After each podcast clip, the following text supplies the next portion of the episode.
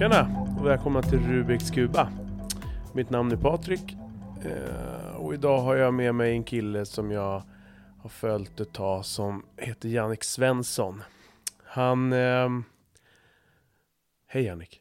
Tjena, varför säger du inte ett efternamn där? Ja, nej men... jag vet inte. Det, det, är ju sådär... Det är ju inget hemligt. Men, men... Det är väl något sätt för mig att försöka hålla mig privat liksom. Men, men man är ju inte privat om man poddar, då blir du ju en offentlig person liksom. Jo men jag vet. Um, men jag, jag, jag har känt något motstånd till det. Och så tänker jag att det är väl inte så jävla viktigt vad jag heter. Jag säger, jag säger ju ditt namn när jag promotar dig. Jag vet, eh, och det vill jag ju tacka för. Du har gjort det två gånger dessutom. Ja. Varför då? Nej men det, jag, jag, tycker ju, jag tycker ju att det är, du vet, när jag startar min podd Samtal, då kopierar jag Navid Modiri. Och han kopierar Joe Rogan. Och om det kommer andra avknoppningar, nu säger inte jag att du har kopierat mig, men när det kommer andra avknoppningar, då är ju det trevligt. Och då mm. vill man ju gärna prata om det. Mm. Eh, alltså för att jag får inte ut någonting av att sitta tiga om folk. Utan man får ju, jag får ju ge tillbaks lite av det som jag har fått av folk. Jag har ju blivit promotad av andra som poddar. Och då får jag promota också om jag kan. Förstår du? Det är så här. Jag ger någonting till, alltså jag fick någonting av någon då. Och så ger jag någonting till någon nu. Det är så här paying forward. Mm. Typ ja, som, men det är jättefint. Mm. Jag blev fett glad, eh, otroligt glad. Och i ett av, avsnitten, ett av avsnitten så säger du till mig, till och med, uh, säger du om, pratar om mig typ tre gånger. Så det är fett roligt, jag uppskattar det som fan. Eh, men du, kan inte du berätta lite, vem är Jannik Svensson? Jannik Svensson är en uh, snubbe som kommer från Åland. Han är 26 år gammal, det vill säga född i januari 1994. Så han blir 27. Han hoppa av företagsekonomilinjen på gymnasiet när han var 18 för att han fick ett sommarjobb på en tidning. Och eh, sen fastnade han av bara farten i arbetslivet. Och har suttit där i åtta år. Och nu då tack vare coronapandemin så har han börjat studera igen. Så nu läser han på en folkhögskola och är ganska ovan med att prata om sig själv ur tredje perspektiv. Så jag tror jag hoppar över till att prata om första. Kolla, alltså, kan, kolla, ta en sekund åt och titta hur söt min hund är. Ja, jag vet. Ser du hur hon har lagt sig på tassen där? Mm. Det där är helt otroligt alltså. Hon var jättefin. Hon var verkligen kom nära direkt. Mm. En liten fin vit hund här som är helt eh, hårlös, på att säga, som inte hårar. Som heter Luna. Hon är helt underbar. Vad, vad är det för ras? En bichon frisé, bichon bolognese. Det är lite roligt för att folk tror att hon heter Luna. När mm. de frågar vad heter hon och säger Luna och de bara ah, hej Luna. ja men har det någonting med, med att du, att du uh, har den dialekten liksom? Åländska. Ja, ja. ja men att de, de på något sätt tror att du säger något annat än vad du säger. Hör, hör man inte att jag säger Luna? Jo, men... Lu, luna. Luna. Ja, hon är fantastiskt fin. Ja. ja. men så han har en liten hund. Mm. Eh, som hjälper honom eh, för Nej men nej, nu nej, måste, men... måste vi sluta föra bara farten. nej men jag har en liten ångesthund. Hon hjälper mig med min ångest. Hon är åtta år gammal. Eh, har sänkt min ångest med 30 procent. Får ta hand om henne och leva med henne och det är helt underbart. Hur vet du just att det är 30? För att jag trackar min ångest i fyra år med lite olika mätpunkter och olika sätt att testa olika dieter och olika former av träning och olika sömnintervall och tider på dygnet jag steg upp och höll på att experimentera ganska mycket målmedvetet för att känna mindre ångest i livet. Så konstatera att bland annat att sluta dricka, eh, periodisk fasta och hund är bland de bättre sakerna jag har gjort. Och sen hästar eh, vill jag också inkludera. Det är ganska nyfunnet. Det är faktiskt det här året. Och jag var på mitt första trav i februari. Och då var jag rädd för hästar. Jag åkte dit med min kompis Jonas eh, Rosenberg, Hadnes Jonas. Eh, och han har massa jättefina hästar och eh, då var jag rädd för hästar. Eh, men sen, du vet, så har jag varit på flera trav och nu nu står jag och kramas med hästarna inne i boxarna när han är ute och värmer. Så står jag inne och kramas med hästarna och får nästan ut mer av, det än vad han får av att jag kommer med och hjälper honom. Liksom. Så att djur är verkligen någonting som hjälper till när, när människan, jag tror att det är, människan är nog byggd för att uh, leva sida vid sida med djur. Mm. Ja, jag hörde dig prata i någon, något av dina avsnitt i din podd, samtal om just hästar. Mm. Jag, jag, det, jag har fått det på, jag, nu tänker jag på hästar hela tiden. Det är typ det. Jag, alltså för, i, i, januari var jag rädd för hästar och jag hade aldrig hälsat på en häst för jag på något sätt kopplade till livsfara för att det finns någon episod av, av någon svagt minne av att vi har varit med dagisen någonstans på någon ridgrej och så var det någon som har brutit armen. Det finns liksom livsfara kopplat till hästar men nu, nu är det fan det enda jag tänker på. Så. Hmm. Mår, mår du, är du okej okay med alltså det hela den här ångestbiten? Är, är det, jag antar att det är stor skillnad från när du var från förr liksom. Ja. Du sa ju det med 30 procent, men, men, men hur är det och hur ter sig det i vardagen då? Nej, livet är lite lättare. Alltså bara, det är bara de här små sakerna, att man, man vaknar och det första jag ser är Uh, hon, hon blir ju lång när hon sover. Mm. hon liksom lägger tassarna över huvudet och, och liksom det, så det första jag ser är ett, ett fluffigt streck som ligger klistrad mot min kropp. Uh, och när hon ser att jag vaknar så då, kom, då pussar hon mig.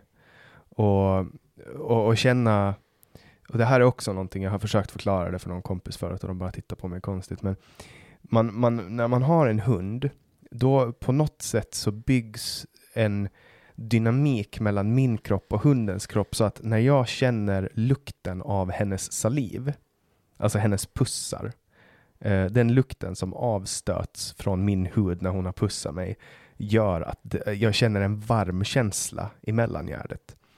Och det första jag vaknar till när jag får en hundpuss är den här varma känslan.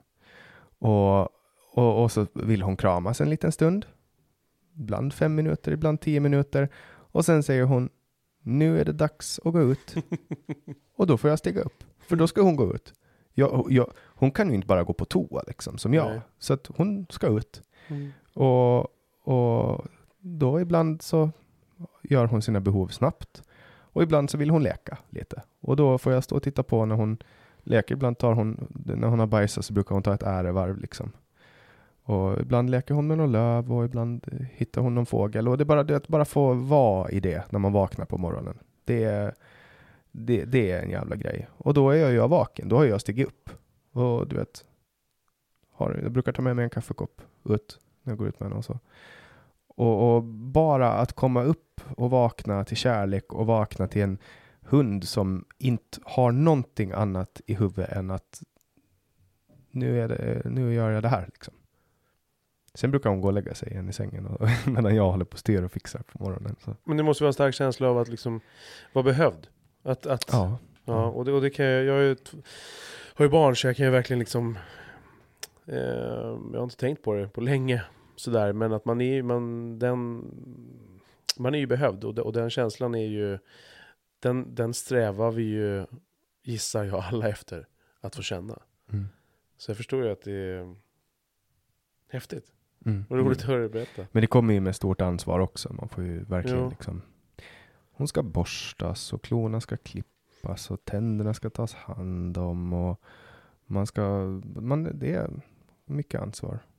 Så, och så får man ju alltid se till att hon har det hon behöver. Så att det är ju inte bara, det är inte bara så att man skaffar en hund och så automatiskt så, så nej, blir man nej. bättre, utan man är, ju, man är ju låst till vissa saker. Jag har ju till exempel inte kunnat ta jobb där jag inte kan ha henne.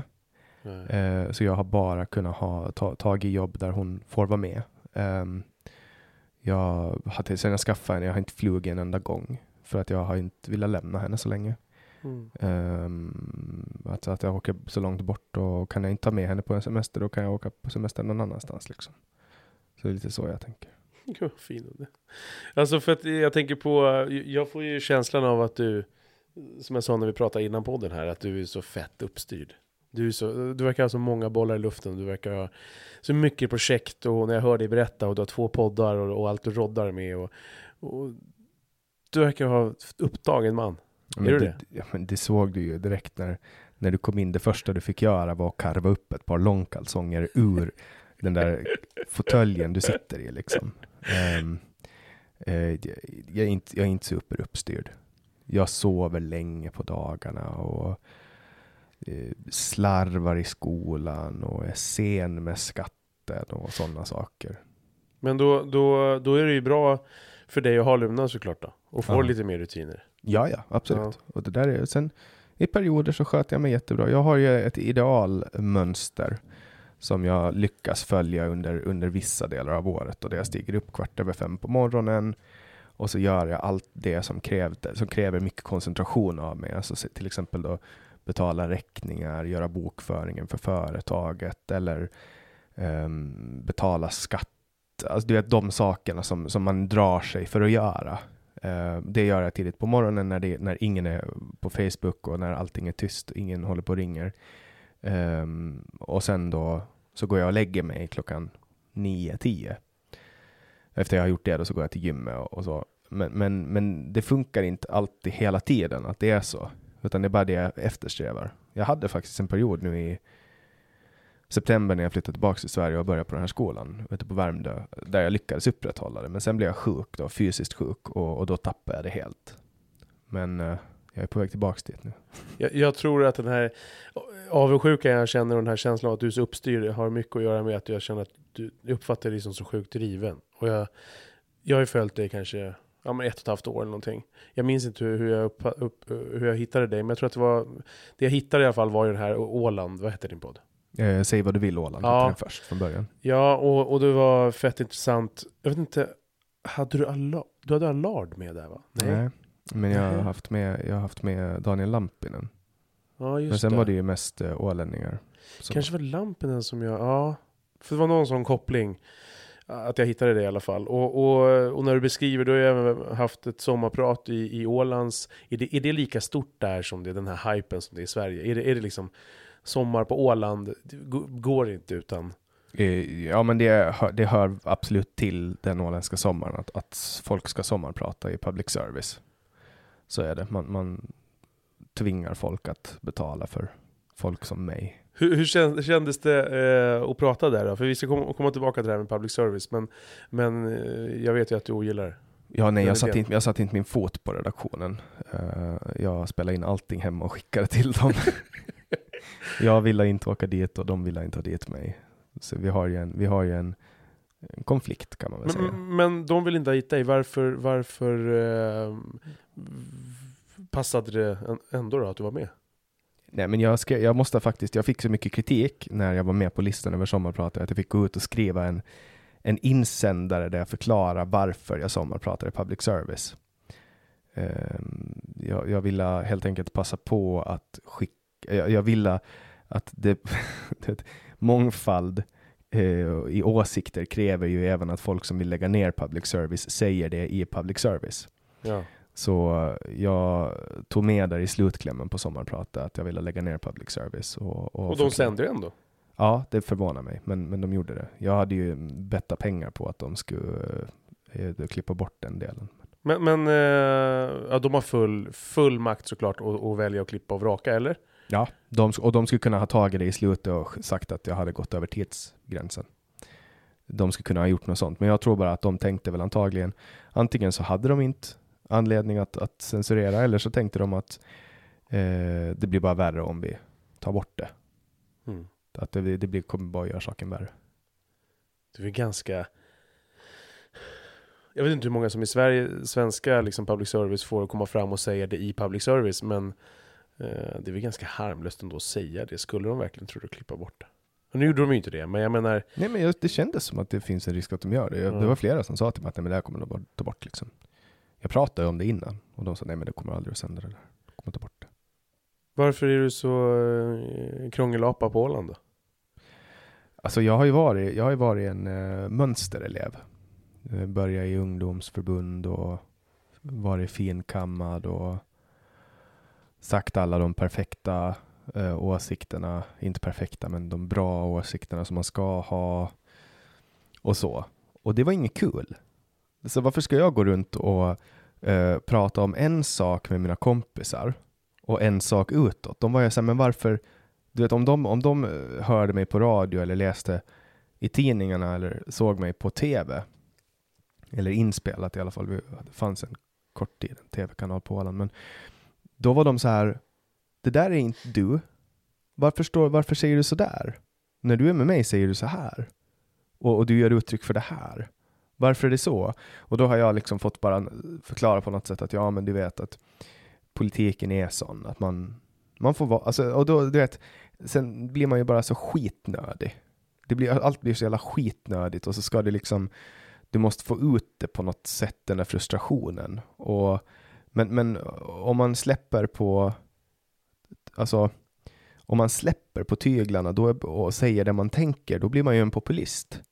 Mm. Och, då, och då målar de ju upp en som en populist. Och då, men du vet, långsamt men seger. Jag flyttade tillbaka till Åland till valet 2019 och eh, det var i oktober. Då för, Har de val ojämna år?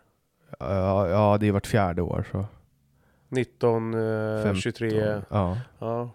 Så eh, jag flyttade tillbaka och då, då började jag släppa lite på det där och började mm. liksom med att gå ut med public service och gick väl ut också med att jag tycker att vi ska ha en vi ska liksom utreda möjligheterna att, att kunna ha en skademinimerande narkotikapolitik och, och, och, och lite sådana saker. Och, Hade det någonting med löp, löpsedeln som sitter bakom mig? Ja, ja, det var väl mera löpsedeln som, som Patrik refererar till nu är för, för the record då det står det från fredag den 25 oktober 2019 eh, från Ålandstidningen. Politiker träder fram efter droganklagelse. Och det är då jag som skojar om droger i ett slutet sällskap och så var det en extern person som hörde det här och gjorde en Youtube-video om det. Där han liksom eh, förvred mina ord och, och eh, liksom gjorde, han ljög helt enkelt ihop då ett sammanhang som inte stämde, men du vet, jag hade precis blivit invald i Ålands lagting och då var det ju det var spännande liksom att få, nå, någonting måste man få liksom piska upp. Eh, och det, jag blev ett enkelt offer. Eh, men då hade jag helt enkelt börjat för då hade jag varit med i en podd. Och så var det ett inslag i den podden som vi skojade om, jag och hon som hade den podden. Vi skojade och jag skojade om att hon borde ha veckans knarkare därför att folk är så jävla nyfikna på knarkare.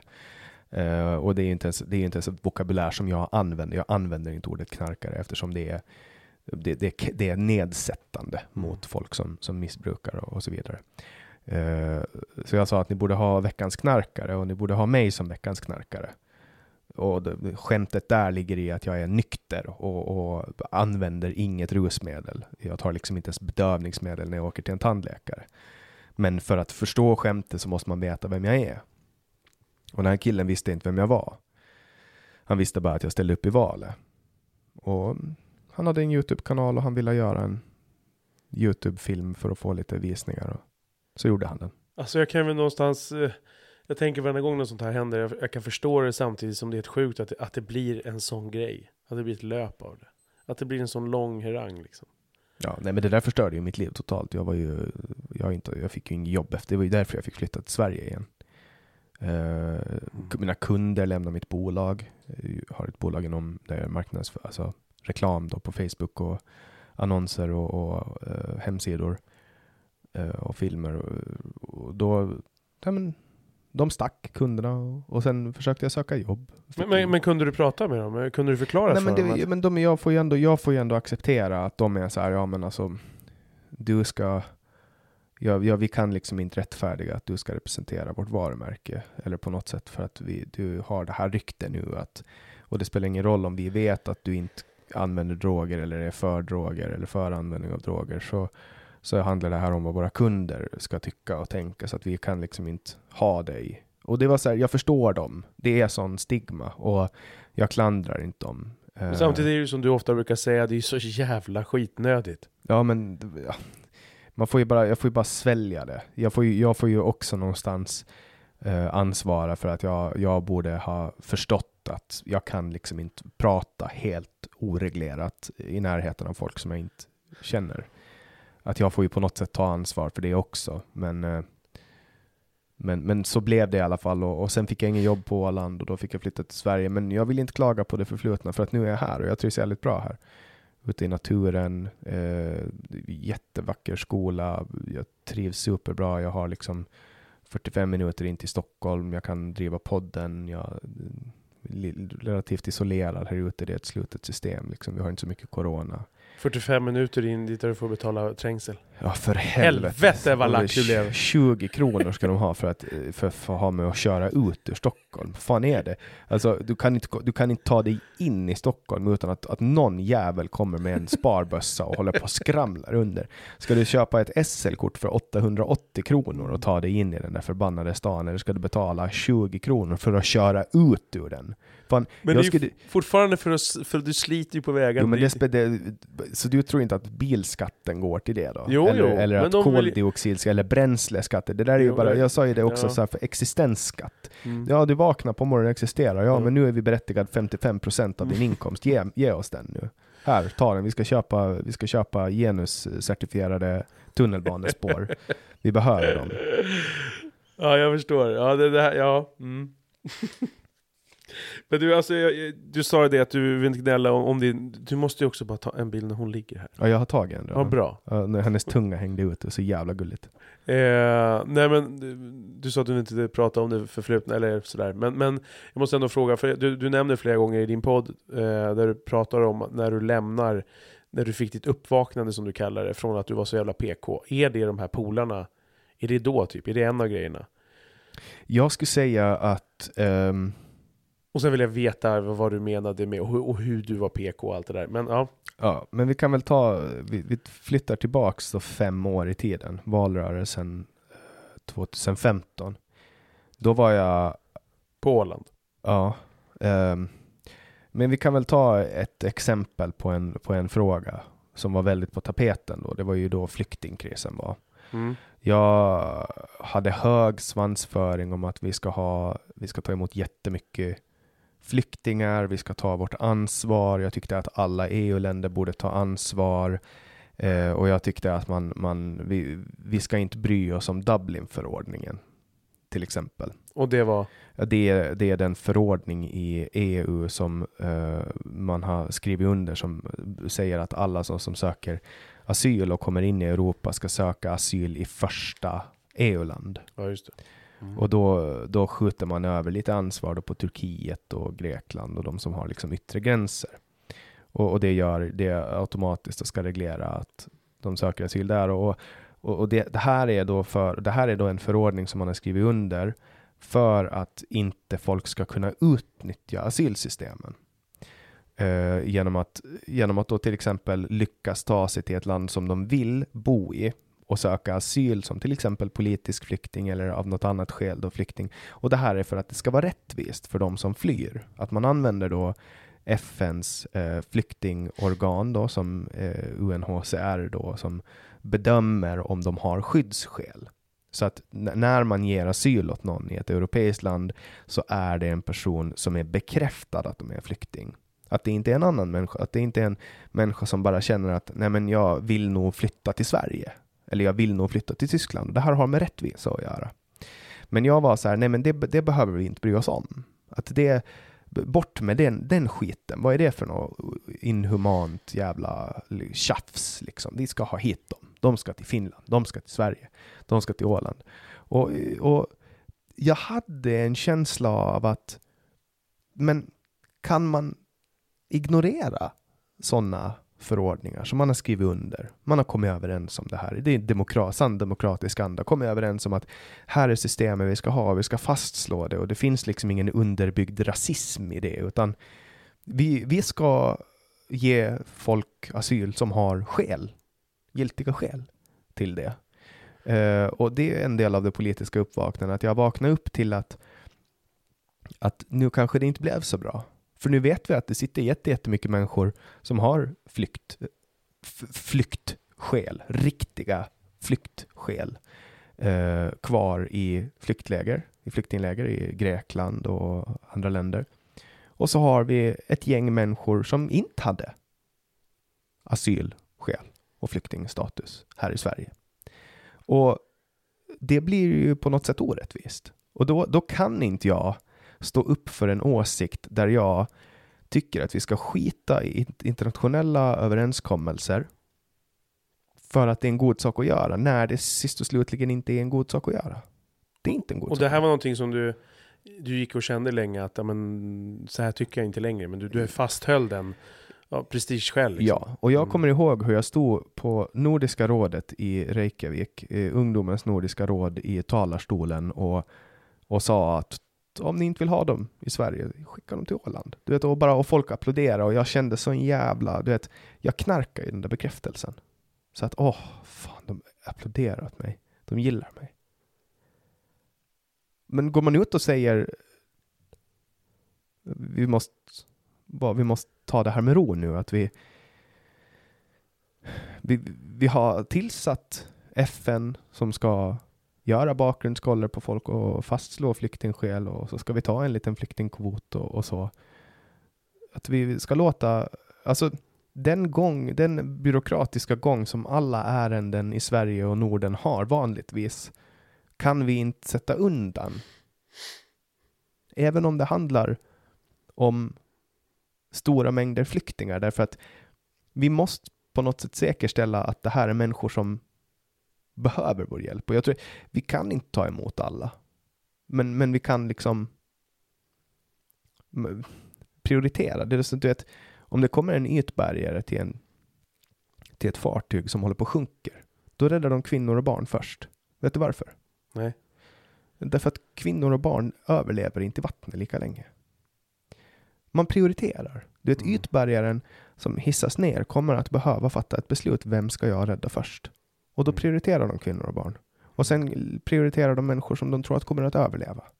Och det här är någonting man måste göra. Det här är någonting en ytbärgare behöver göra. Och det är en jävligt kall och rå verklighet att vakna till. Att ibland måste man prioritera, men vi har på förhand kommit överens i Europa om hur vi ska göra. Då måste man hålla sig till de reglerna. Och, och det är liksom icke PK att säga så, men egentligen är det jävligt gråsossigt att säga ja, men vi ska låta byråkratin ha sin gång. Mm. Men, men det är liksom, man är ju en rasist, nazist, kommunist, jude, barnätande, förhudslös muslimmördare om man säger det. Vad, vad, ja, det kostar det. Jag tänkte fråga, vad har det kostat då? Men det svarade du ju att du blev av med jobb och så vidare. Har det Men nu även det- socia- socialt? Ja, visst, jag har ju fått... Jag, ju- jag får ju... det, Jävlar vad jag börjar skruva på mig nu. Alltså man får ju väga, jag, jag skulle inte välja en annan väg idag. Det är klart att, det är klart att folk tar avstånd. Alltså nu, nu bytte jag ju parti från Liberalerna och till ett parti som heter Obunden Samling bara för en och en halv, två månader sedan. Jäm- Jämför den med, bara snabbt bara, med, är det som medborgerlig sam- Ja men typ, samling? kan man säga. Mm. Det, är ett, det är ett borgerligt parti helt Mm, enkelt. Mm. ett regeringsparti. Och, och du vet, mitt gamla parti då, Liberalerna, vi höll på att kasta epiteter på dem och kalla dem för brun sörja och sådana saker. Men egentligen, vi hade liksom inget egentligen att göra det, förutom att de sa saker folk ville höra, typ. Satt ner foten och rätt ekonomiskt så han driver en politik som är att ta det lugnt, liksom chilla bananen nu. Vi kan inte kasta hur mycket pengar som helst på de här olika projekten. Och, och vi hittade olika sätt att så här misskreditera dem. Men sen efter ett tag så insåg jag att vad fan är det här? Varför ska vi, de, de, de, det de gör är ju, de, de gör ju bra saker liksom. De behövs ju. Och så bytte jag parti och nu har jag liksom, du vet, vissa människor har stängt ute mig, så tagit bort mig från Facebook, slutat följa mig på Instagram och sådana saker. Men sen har jag också fått läsa att folk säger att jag har liksom, min värdegrund har börjat glida. Att min värdegrund är på glid och, är, och i gungning och sånt. Och då, då tänker jag så här, jag har inte förändrats som människa på ett år. Eller på två, alltså inte politiskt. Jag, jag, är, jag har samma politiska åsikter som jag hade då. Har de frå- när, de, när de drar den linen att du inte har samma värdegrund, frågar de någonting? Tar de någon diskussion eller är det så här? Nej, det är deras Nej, bedömning. Ja, det, jag bedömer dig här nu och jag inte bara bedömer utan jag straffar dig också. Ta bort det från Ja. Facebook eller så här. Så, Ja. Tack och hej, vi hörs. Ja. Jag, har, jag har gjort en värdegrundsförskjutning och så vidare. Det Men, har, det, men det är väl också lite skönt att få bort ett sånt pack då? ja, absolut. Alltså jag Men menar, det det, det, uppenbarligen, så är det ju, uppenbarligen så var det ju inte någon bra polare då, tänker jag. jag tänker att man någonstans eh, ändå ska kunna köpa att man förändras eller att man... Mm, men skillnaden nu är att nu står jag på ett parti som, som folk uppfattar som populistiskt. Till skillnad från när jag står på ett parti som folk uppfattar som politiskt korrekt. Men jag är fortfarande samma människa. Det är ingen, det är ingen liksom, jag tänkte på det här med som invandring och sånt, det är ingen förbitt, är det någon för, nu ställer jag ledande fråga, är det någon slags, ja det blir väl ändå hur jag ställer den, är det någon slags förbittring över saker och ting? Över samhällets utveckling, som kan ha lett dig att du gått lite, att du nu har blivit populist? alltså, eh, ja, jag tycker ju att många av de reformerna som den regeringen som jag stod bakom genomförde, jag tycker inte att det var bra reformer. Och jag försvarar dem under valrörelsen och, och, jag kände hela tiden att jag borde kanske inte ha ställt upp för Liberalerna. Det var ju inte riktigt rätt parti. Och det, det gick ju upp för mig i efterhand att ska jag ha ställt upp för obunden samling så ska jag ha blivit invald. Och då ska inte jag ha, bara ha blivit invald utan jag ska också ha tagit med mig ett, mitt mandat alltså. Um, för de rösterna jag hade så skulle jag ha gjort att obunden samling då fick ett till mandat. Och, och det skulle ha tagits då från det som idag är oppositionen och då skulle jag ha försvagat högern och, eller försvaga vänstern och, och, och förstärkt högern och det är ju det jag vill göra i mitt politiska värv. Nu har jag istället förstärkt eller inte förstärkt högern på bekostnad av vänstern utan status quo kan man säga. Men, men, eh, men du, vad, hur mycket har du med, med obunden samling att göra? Nu jobbar jag 25 procent som politisk sekreterare åt dem så det är okay. 10 timmar i veckan. Ja. 40 timmar i månaden. Vad gör man då? då? En politisk sekreterare det är en, eh, en tjänst uh, som är uh, mycket handlar om kommunikation och um, jag jobbar som ett stöd till lagtingsgruppen, då, alltså till de parlamentariker som, som vi har invalda. Um, kommunikationsfrågor, Facebook, hemsida. Och när du säger lagtinget, för, för jag, jag det, är, hört... det är riksdagen. Det är riksdagen, ja. okej. Okay, för jag har hört dig säga det så många gånger, men jag kan inte det. Mm. Okej. Okay.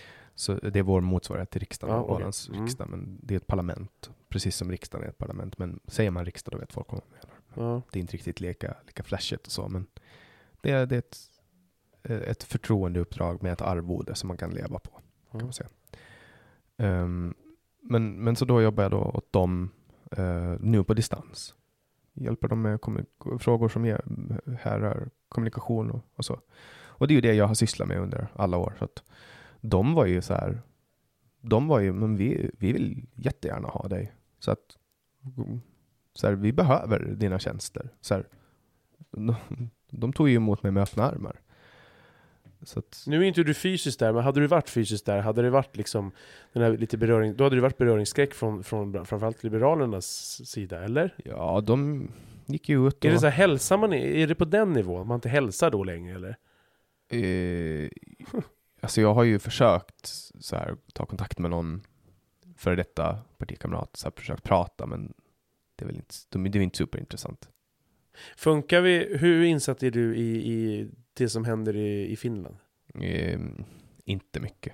Nej, jag bara tänker hur tongångarna går mellan partier, om man bara ska köra Sveriges liksom, vänster, mitten, höger och så ta dem, för det finns väl sådana såklart. Vad heter deras SD liksom? Eh, Sannfinländarna. Samfinländer, ja. Är det, är, funkar de likadant? Är det, är, är, det liksom, är det samma sociala distans där mellan, mellan du vet ju hur det funkar. Nej, nej, man tog med dem i regeringen.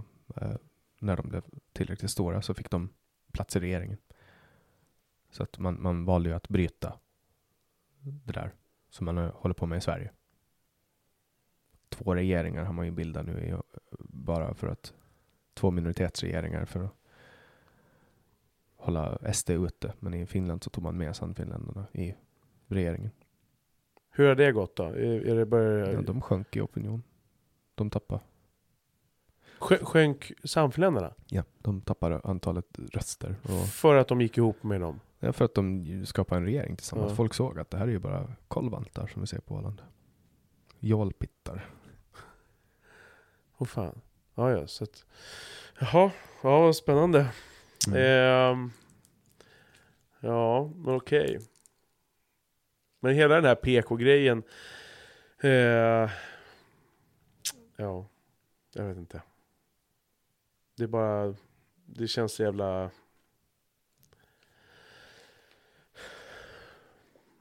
Ibland känner jag att, att den, den debatten, det surret om PK, att det också blir... Eh, det är så lätt, det känns nästan så lätt att dra, dra det hela tiden. Eh, det är på väg bort nu. Ja. Det, det, det är snart borta. Förhoppningsvis. Mm. Du, jag måste fan dricka lite vatten. Vi pausar lite snabbt bara. Kör. Du har ju med dig ett litet eh, anteckningsblock. Eh, ja, det är korrekt. Va, vadå? Vad tänkte Nej, du på? Jag, jag förbereder mig aldrig när jag poddar. Nej men eh, jag vet att vi har pratat lite om det, kort. Men alltså, vadå? Eh, gör du inte ens små punkter? Nej. Du är helt men hur... Du har väl ändå, du har väl ändå tiotal punkter, tänker jag, som du... Nej. Nej. Alltså, jag kommer ju från ett journalistyrke. Där man läser på väldigt mycket förrän man går in i en intervju. Man gör sin hemläxa, sin research och så vidare. Så att när jag började med den här podden, då ville jag inte göra det. Utan då ville jag bort från det. För jag, eller jag, jag märkte hur jag, jag gjorde ju det i början och så. Men så märkte jag att desto mer jag styltade upp samtalet, desto sämre blev det. Mm -hmm. Och någon gång när jag inte hann förbereda så märkte jag att fan det här blir bra. Så sen blev det bara systematiskt att jag slutade förbereda. Ja, men, och, och jag har ju tänkt på det, så jag har ju känt så här, när du har sagt det, att ja men fan, så där gör jag också. Jag tänker ju någonstans att du, åtminstone, det här är ju bara för att jag inte, annars så kommer jag glömma. Eh, jag skulle kunna skriva bara ord, men jag har en sån tvångstanke att jag ska inte förstå när jag har skrivit här. Eh, FB-grupp, Facebookgrupp som är, som är en av punkterna. Så måste jag skriva lite till för att verkligen inte sitta här och, och glömma bort det. Eh, vilket bara är någon slags tvångstanke. Men vad då? så du har inte en, en enda jävla punkt uppskriven? Nej, jag skriver upp den. Jag har ju alltid i början på min podd en liten kort presentation, en eller två meningar. Och sen, that's it liksom. Sen sitter jag och kollar personen i ögonen i två timmar. Och ibland kollar något Twitterflöde och så? Eh, alltså det händer, nu sitter jag ju, här, nu, nu, när vi är här hos mig och jag har datorn, då kan jag ju liksom ha någonting framför mig. Alltså jag, ja. kan ju, jag kan ju live-googla. Det kan jag göra fast med telefonen. Mm. Och så. Um, men i övrigt så, nej. Ingen research. Jag läser ju böcker. Alltså om, om jag träffar någon som har skrivit en bok så läser jag ju boken om jag kan. Mm. Men inte annars. Jag vill inte liksom inte stilta upp Nej, okej, okay, jag förstår. Ja, uh, det jag har märkt bara, det, det är att man kan... När du sen lyssnar efteråt, känner du inte så här... Fan, just det. Det där hade du velat prata om. Så känner jag även jag, som, som styltar upp lite punkter. Men... Alltså jag accepterar att samtalet tar sin gång. Det som kommer fram, det vill fram. Och mm. det får komma fram. Ja. Resten ja, lämnar jag därhen. Ja. Men, men det, det, är ett arbetssätt som funkar för mig. Eh, så att om, alltså, jag, blev bara, jag tycker bara att du verkar ju inte som världens mest strukturerade människa och därför blir jag lite förvånad över att se det där är ju, alltså det där är ju exemplariskt ur mitt perspektiv. Förstår du? Att ens ha, att ens, inne, att ens vara innehavare av ett anteckningsblock. Ja, ja. Jag, har, jag äger inte ett anteckningsblock. Jag har, nu har jag ett mattehäfte, men, men allt annat antecknar jag i telefonen. Kom nu. Eh, ja, jag förstår. Eh, men, men, ja, nej men... Då ska vi fortsätta den här skitpodden med nästa punkt då. Eh, jag tycker inte att det är en skitpodd. Nej, jag skojar bara. Försökte bara lite roligare. Jag ville bara säga det, så, ja. att du ska, så att du inte ska liksom basha ner på dig själv. Nej, okej. Okay. Nej men det är bra. Eh, jag försöker också ha ett flow sådär, och jag tycker jag, men man får lära sig med tiden. Jag tycker eh. att du har en bra, du har en bra poddröst. Du har en trevlig ja. dialekt. Okej, okay. tack. Eh. Och du är också en, du är en mannen från gatan. Alltså, du är ju verkligen mannen från gatan. Du, du, du jobbar med ett arbetaryrke, du gör arbetarsaker, du har keps inomhus och jag antar att du äter eh, så billig lunch du bara kan på något hak med andra arbetare och liksom bara representerar människor. Alltså förstår ja. du vad jag menar? Ja, ja, ja. Du kör en Volvo. Ja. Alltså, du är mannen från gatan och, och det gillar jag med, med din podd också. Ja, ja du, men tack. Du är mannen från gatan. Det var fint beskrivet. Ja, Ja, eh, jag har ju en grej här eh, som jag skrivit upp och det, det, är ju det här, du, du, sa till mig, ja men fan, och du har nämnt det också i poddar. Eh, för du har ju ditt på, på din jag blev så förvånad och, och, ibland har ju vissa större, ehm, offentliga personer det också. Men, men sen i takt med att folk blir större så, så verkar de ta bort det, liksom, både på Facebook och Instagram och sådär. Men det är att du har ditt nummer. Så jag ringde ditt nummer. Eh, vad är det, plus 30? Plus 358. Folk tror att det är bulgariska kontorsstålsförsäljare som ja. ringer när man ringer från det. Men det är ett ja, finskt nummer. Ja, och, och då tänkte jag, men jag, jag ringer honom direkt bara. Eh, och då sa du så här, fan det är ingen som ringer. Och det är framförallt inte svenskar, sa du. Nej, nej, folk ringer inte. Alltså, eh, folk som har ärenden till mig ringer inte. De skriver? Ja, de skriver, mejlar eller skickar brev. Men, men, men eh, märker du, för du sa just svenskar då, märker du att är ålänningar bättre, finnar bättre på det? Nej, ålänningar ringer alltid. Det är så här, när det okay. kommer till, alltså så här, åländska journalister, de ringer alltid. Men svenska journalister, de mycket få gånger som jag, som jag har haft kontakt med dem så mejlar de hellre. Okej. Okay. Jag vet inte vad det är. Ja, det var ju lustigt. Vad, vad tror du att det, det där beror på då? Ingen aning. De kanske inte vill störa. De kanske tänker att jag uh, ska göra det när jag har tid. Det var som så här, jag har haft en, en, en svensk journalist som har legat på mig ganska länge som vill göra en grej. Och hon skriver och påminner mig och kan svara på de här frågorna. Och så här. Jag har fortfarande inte gjort det. Hon börjar någon gång i september, augusti, september. Men det är så här, ja. om hon ringer mig, då kommer jag hitta tiden liksom. Men sitta hemma och bara skriva, det känns ju som att jag bara så fyller in en så här formulär för någon så här skoluppgift. Ja. Alltså, ring. Så här, ja, för, för det uppskattar jag som fan när jag ringde dig. Eh, det var ju så här, ja, eh, tjena, ja det är absolut det ska vi göra.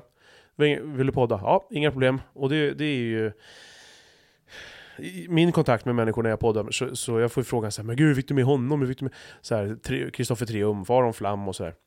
Det är ju inte mer än att, att eh, man frågar. Det är ju jättelätt. Och, och ja, jag vet inte om det är svenskheten i oss som, som får sådär, oh, shit, hur fick du med honom? Jag menar, och det är ju inte bara en jävla eh, högertroll, eh, liksom Aron och, och dig eller så. Jag har ju fan varit med liksom en, en super, eh, ja, hyfsat supervänster Kristoffer Triumf liksom. Och det, det, de, det var ju, alltså vad jag menar med det var bara att Aron sa att ja, men det är ingen som ringer mig, jag får aldrig vara med på någon podd. Fast han var med på min podd och sen dagen efter var han med på en annan podd, han kallar mig nazist. Men, han har varit med i min podd. Ja, han har varit med i din podd också. Sådär. Två så. gånger, två av mina poddar, tre gånger. men du är populist, så att, men, men jag tänker att, men jag tänker att, eh, så det är inte bara folk från, från, från eh, som, som törstar efter att vara med i poddar som säger Nej, men ja. Utan sen får man ju komma ihåg också. Det är inte att, så svårt, det är bara, man, man får fråga bara. Jo, men sen också så här, vad, ja, vad ska man prata om i podden? Det är ju sannolikt personens favoritämne. Den själv. Ja. Så det, där, du, du har inte så mycket eh, Torsten Flink i dig? Där han säger att det är perverst. Alltså jag har tänkt på det så jävla mycket, för att jag är, och jag upplever att du också, vi, vi båda två är ju enorma, enorma bekräftelsehoror. Eller? Ja, ja. absolut. Så att jag, jag, jag, jag ehm, och han säger så här, det blir perverst. Ska man sitta och prata om sig själv? Jag hatar intervjuer. Jag har hatat intervjuer som första intervjun, 1982. Liksom. Eh, sen vet jag inte om, om det är bara ett ljug, om det är liksom en liten... Men, men jag upplever ändå ganska starkt att han menar att... Alltså, han, är ju, han är ju uppmärksamhetsbranschen, jag tror nog han gillar uppmärksamhet. Ja. Jag gillar också uppmärksamhet, men nu har, liksom, nu har min eh, ribba höjts ganska mycket för vad som tillfredsställer mig, om man säger så. Nu, eh, det, det som drev mig i början var väl kanske uppmärksamhet och så, känna sig speciell, men nu är ju jag skyldig folk att leverera det de förväntar sig av mig. I dagsläget är det mellan 800 och 1000 personer som lyssnar på min podd på natten jag släpper den. Och det är bland det mest, alltså ödmjukande jag någonsin har varit med om. Att det är en så stor skara människor som sitter och väntar på att få höra vad jag har varit med om i veckan. För att varje vecka så har jag haft en upplevelse i ett nytt möte. Och, och det är jävligt ödmjukande. Och, men samtidigt så övergår törsten efter uppmärksamhet till ansvar, en känsla av ansvar. Och jag mår jävligt bra av att ha det här på mig. För att jag mår jävligt bra av att komma ut utanför dörren. Och jag mår jävligt bra av att träffa nya människor. Åka till nya platser. Jag försöker ju så, så långt jag kan spela in hemma hos folk eller på deras kontor. Och då får jag uppleva nya platser och träffa folk och det är liksom Alltså, jag spelar in över 80 poddar nu. med 80 olika gäster. Um, bara till samtal. Och det är jävligt många möten alltså. Det är jävligt många möten. Och för att eh, just det där med det du sa, ansvar, för det, det hörde jag också dig säga i en podd. Och jag tänkte för jag skulle vilja veta vad du menar. För du, du säger att du känner ett ansvar för publiken. Är det det du menar? För att det, det kopplar också ihop med det här med att du har ju som en Facebookgrupp. Eh, nu är inte min podd så stor och så, men, men jag har svårt att se mig själv ha en Hur kan vi eftersnack eller en, en, en sån, eh, du har väl också någon eftersnacks Ja, den ja. heter Samtalsgruppen ja. för podcasten Samtal. Och det är egentligen bara en grupp där jag liksom samlar in folk så att folk kan få diskutera. Nu är jag så jävla, alltså, när jag har levererat veckans podd, då är jag så trött. Um, så att, och då är jag redan på nästa, så att då är jag blivit ja. lite dålig med att marknadsföra mina poddar. Jag glömmer lägga ut det på Facebook och jag glömmer göra filmer och sådana saker. Mm. Uh, så att där är min förhoppning att, att den liksom ska få leva själv och så. Men uh, men därför, det finns ju alltid liksom saker som jag kan göra för att bli bättre. Men det är väl hundra medlemmar i den. Och det är inte supermycket diskussion, men jag, har väl, jag hoppas väl att folk, det kommer in några nya varje vecka och så. Det är ett ständigt inflöde av nya människor och jag hoppas ju bara att det där kan bli en plats där folk eh, på eget bevåg kan diskutera och där det kan vara högt i tak, där folk kan hitta varandra. Men det här ansvaret du säger att du känner, det är? Alltså det är ju ansvaret att leverera enligt de förväntningar som finns på mig. Hur mycket styr de förväntningarna? Eh, jag tänker även, speglar det hur du är som person i övrigt i livet? Att, att när folk har förväntningar på dig, att du känner att du måste leva upp? Och vad gör den pressen? Nej. Nej, eh, lärarnas förväntningar på att jag ska dyka upp i tid gör inte alltid att jag dyker upp i tid. Nej. Men mina lyssnares förväntningar på att jag ska leverera en bra podd åt dem, eh, jag vill inte sveka dem helt enkelt. Det, alltså, jag vill verkligen inte svika dem. Alltså, jag har inte varit sen med en enda podd och det har inte uteblivit ett enda samtal och jag kommer att gå in i helvetes portar för att leverera ett avsnitt varje onsdag. Får jag ingen gäst, då plockar jag en uteliggare från gatan. Alltså, mm. det är på den nivån. Och, och då... Och, du, och, och jag har, blir jag sjuk så hoppar Niklas Hermansson inåt mig. Jag har pratat med honom om det. Då får han komma och vikariera mig. Men eller gör Anders inte, Hesselbom. Gör inte den pressen någonting med dig då? Är den, den, den, helt... Den får mig att må bra. Ja, det, okay. alltså, fan, alltså, Lite som Luna, det här med att känna behovet eller? Ja men känna mig, alltså, jag, jag, känner att jag levererar någonting ja, till folk som ja. folk tycker om. Även om det inte är supermånga. Det är några tusen stycken som lyssnar på min podd. Mm. Men för mig är det liksom, det, jag, det, jag kommer inte ens i närheten av antalet som lyssnar på Hur kan vi eller Aron Nej. Flam. Inte än. Nej men jag, jag, jag, är nog så nischad så jag kommer, jag kommer alltid att vara en, en liten bubblare. Men, men um, jag kommer inte att bli, alltså, men, men jag har mina lyssnare och de ger mig så förbannat mycket tillbaks. Alltså det är helt otroligt även om de inte ger mig så mycket pengar som jag önskar, så, så det, det de gör för mig, bara genom att konsumera min produkt och höra av sig och berätta vad de tycker, det är fan vad mycket det gör. Får du, får du, hur hanterar du negativ? Får du någon negativ feedback? Alltså, den negativa feedback som folk brukar komma ut med, det är ju negativ feedback på formatet. Och det är så här, podcasten heter Samtal, för att den är samtal. De är två timmar långa och jag är med och pratar. Podcasten heter inte intervju och den heter inte debatt. Och den heter mm. inte monolog, den heter mm. samtal för att det är ett mm. samtal. Så att det kan jag bli lite så här, det, det, har, det har hänt så mycket i början så att jag har slutat störa mig på det. Men folk kommer och säger, ja men du tar lite mycket plats där, att du är ingen riktigt bra intervjuare. Alltså, men fan, jag är ju en samtalspartner. Så här, bara, bara för att jag är journalist så betyder det inte att jag ska ha rollen journalist i ett samtal. Hur mycket tror du att, att, att den, den eh, kommentaren och, och det ifrågasättandet kommer från att de tänker att du är gammal journalist eller bara att de... För jag har ju också fått den. Och, och, och att det är långt och sådär. Och jag hanterar ju inte det något bra. Och då... Nej, jag, jag hörde i en av dina poddar, jag tänkte såhär, fan han här måste åka på anger management. Eh, för det där är osunt att bli sådär arg. Men, ja. men alltså... Och jag, det var ändå ganska lugnt. Men, ja. jag tyckte det var ganska, ganska illa. Mm. Men, men eh, jag, jag tänker så här, det, det får jag. Um, och sen får jag ju kritik, men det är sällan att folk hör av sig till mig och säger Jannik, jag tycker att det du gör är då. Det är mest så på anonyma eh, kommentarer, folk tycker att jag är en clown eller att jag är dum i huvudet eller så, men det...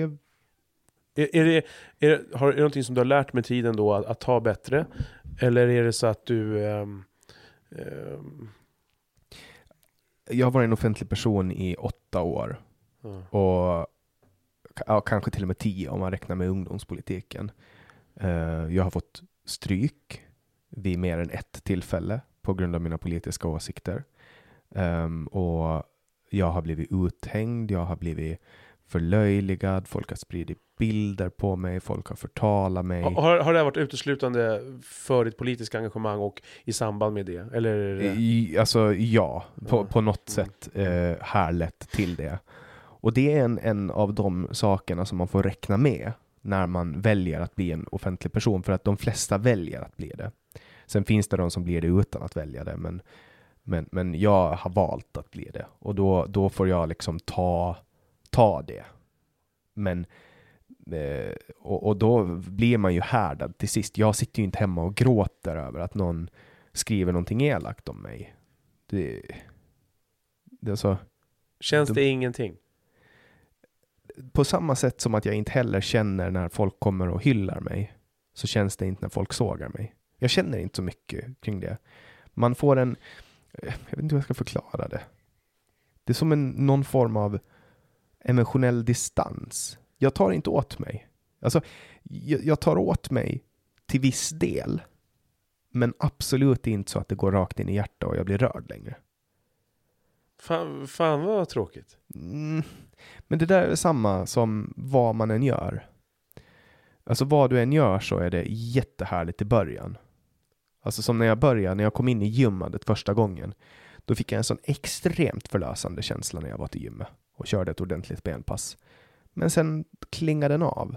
Allt eftersom jag blev mer vältränad och mer rutinerad och kom in i takten liksom. Mm. Ingenting varar för evigt. Nej, jag förstår. Men sen kommer det säkert att komma nya nivåer. Alltså jag har ju inte, jag, jag, allting som jag gör är ju på mikroskala, mini, mini, miniskala.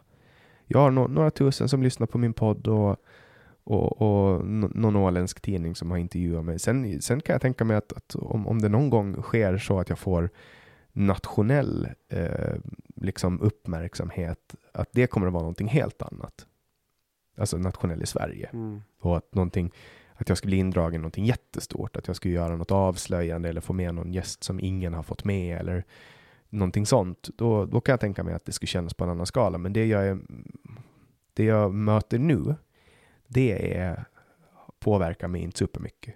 Alltså det, på mig, det, det är klart att jag blir glad av att folk är snälla och skriver saker till mig, men nu, jag får meddelanden förfrågningar varje dag på Facebook av folk som vill skriva liksom.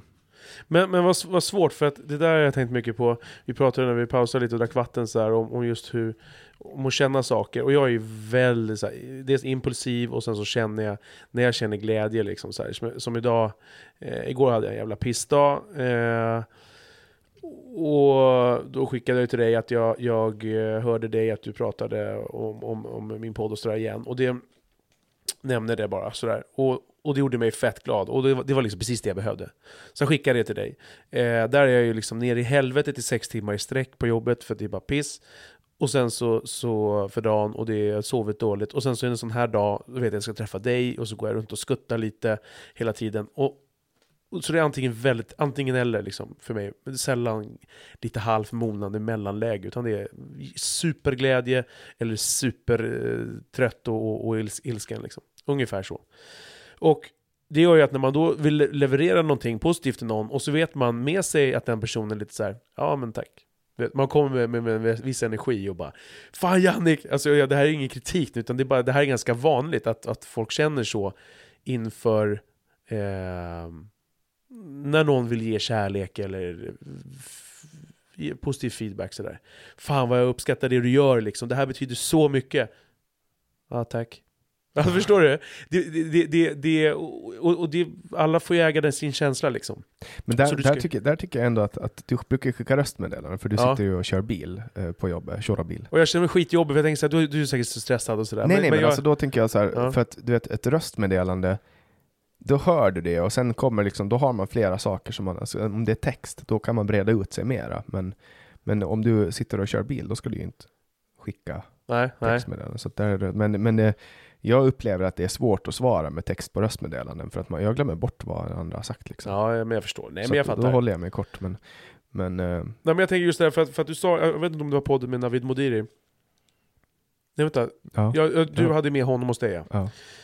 Eh, då, då, jag för mig att det är då, då pratar ni om så känslor och, och, och, och då säger du någonting om att ni pratar om sårbarhet och sådär och att, att liksom, du känner något slags motstånd för det. Ja, alltså att, jag är ju väldigt sårbar och så, men, men jag upplever mig själv som ganska mycket fakta människa, logisk tänkande människa och så vidare.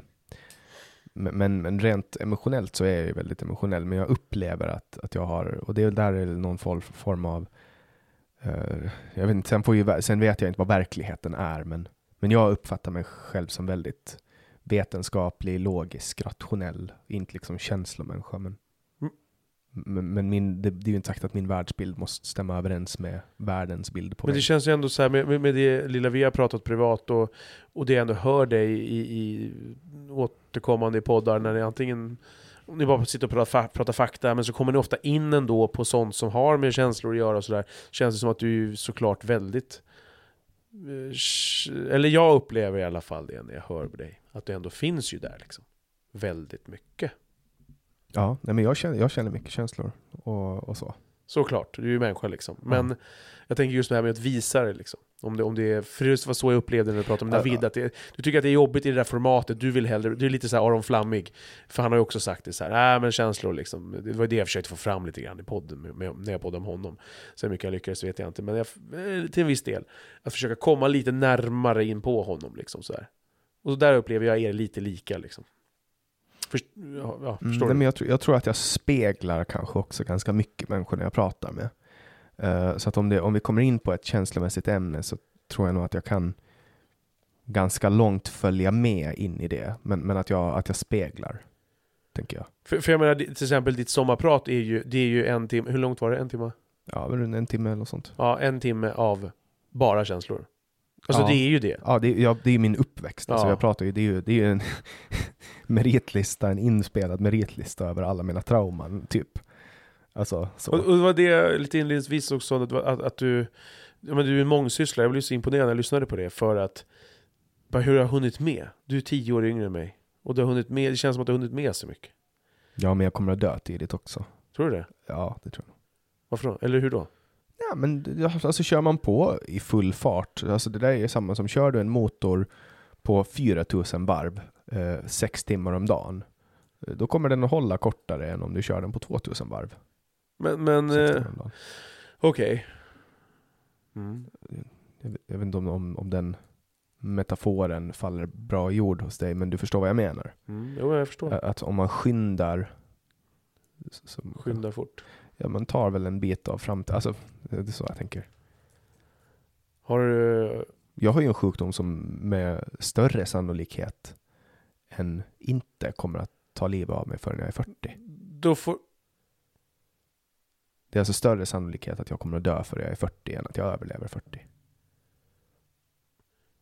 Så att i den kontexten, om jag dör före jag är 40 och, och sen är det någon som efterlever mig tills de är 60 eller 70, då kanske de hinner med lika mycket på en livstid som jag. Mitt liv är kanske lite kortare och mer intensivt. Är det därför du, du, du upplevs lite som du är sällig? Kan vara. Jag vill ju hinna med så mycket som möjligt. Är det så att jag dör före jag är 40, då vill jag ju hinna med så mycket. Men du Jannik, alltså, nu, när, när har du berättat, berättar du det här i sommarpratet? Alltså jag är ju bipolär typ 1. Ja, men, men, men vad, ja, Och det, är en, en, av, det är en av de mer dödliga sjukdomarna i världen. De flesta människor som har den, eller jag vet inte om de flesta, men väldigt, väldigt många människor tar livet av sig som har den här sjukdomen. Och jag, jag dog ju nästan där sommaren 2015. Eller 14 var det. jag vill rekommendera det här som har pratat och lyssnat på det. Det finns på Spotify. Oj, oj. Ålands eh, sommarprat. Ålands radio. Ålands radio. Eh, public service. Eh, finns det. Men, okej. Okay. Är det så? Men, men, men vad men Bipolär Jag kan ingenting om, om, om bipolär Ja, men det, det, är en, det är en affektiv sjukdom som påverkar humör och, och sinnet. Så att eh, jag har i perioder hypomani, vilket innebär att jag får väldigt mycket känslor och väldigt mycket energi och, och kan hålla på väldigt länge.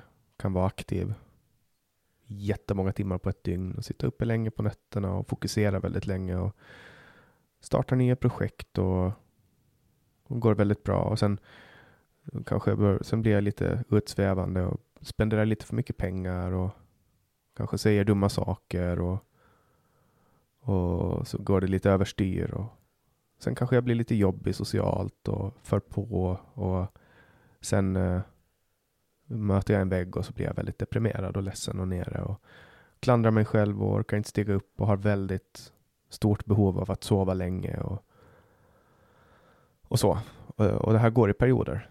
Och det finns då typ 1 som är en uh, lite grövre variant då, där man får manier. Uh, och där, där det påverkar en väldigt mycket.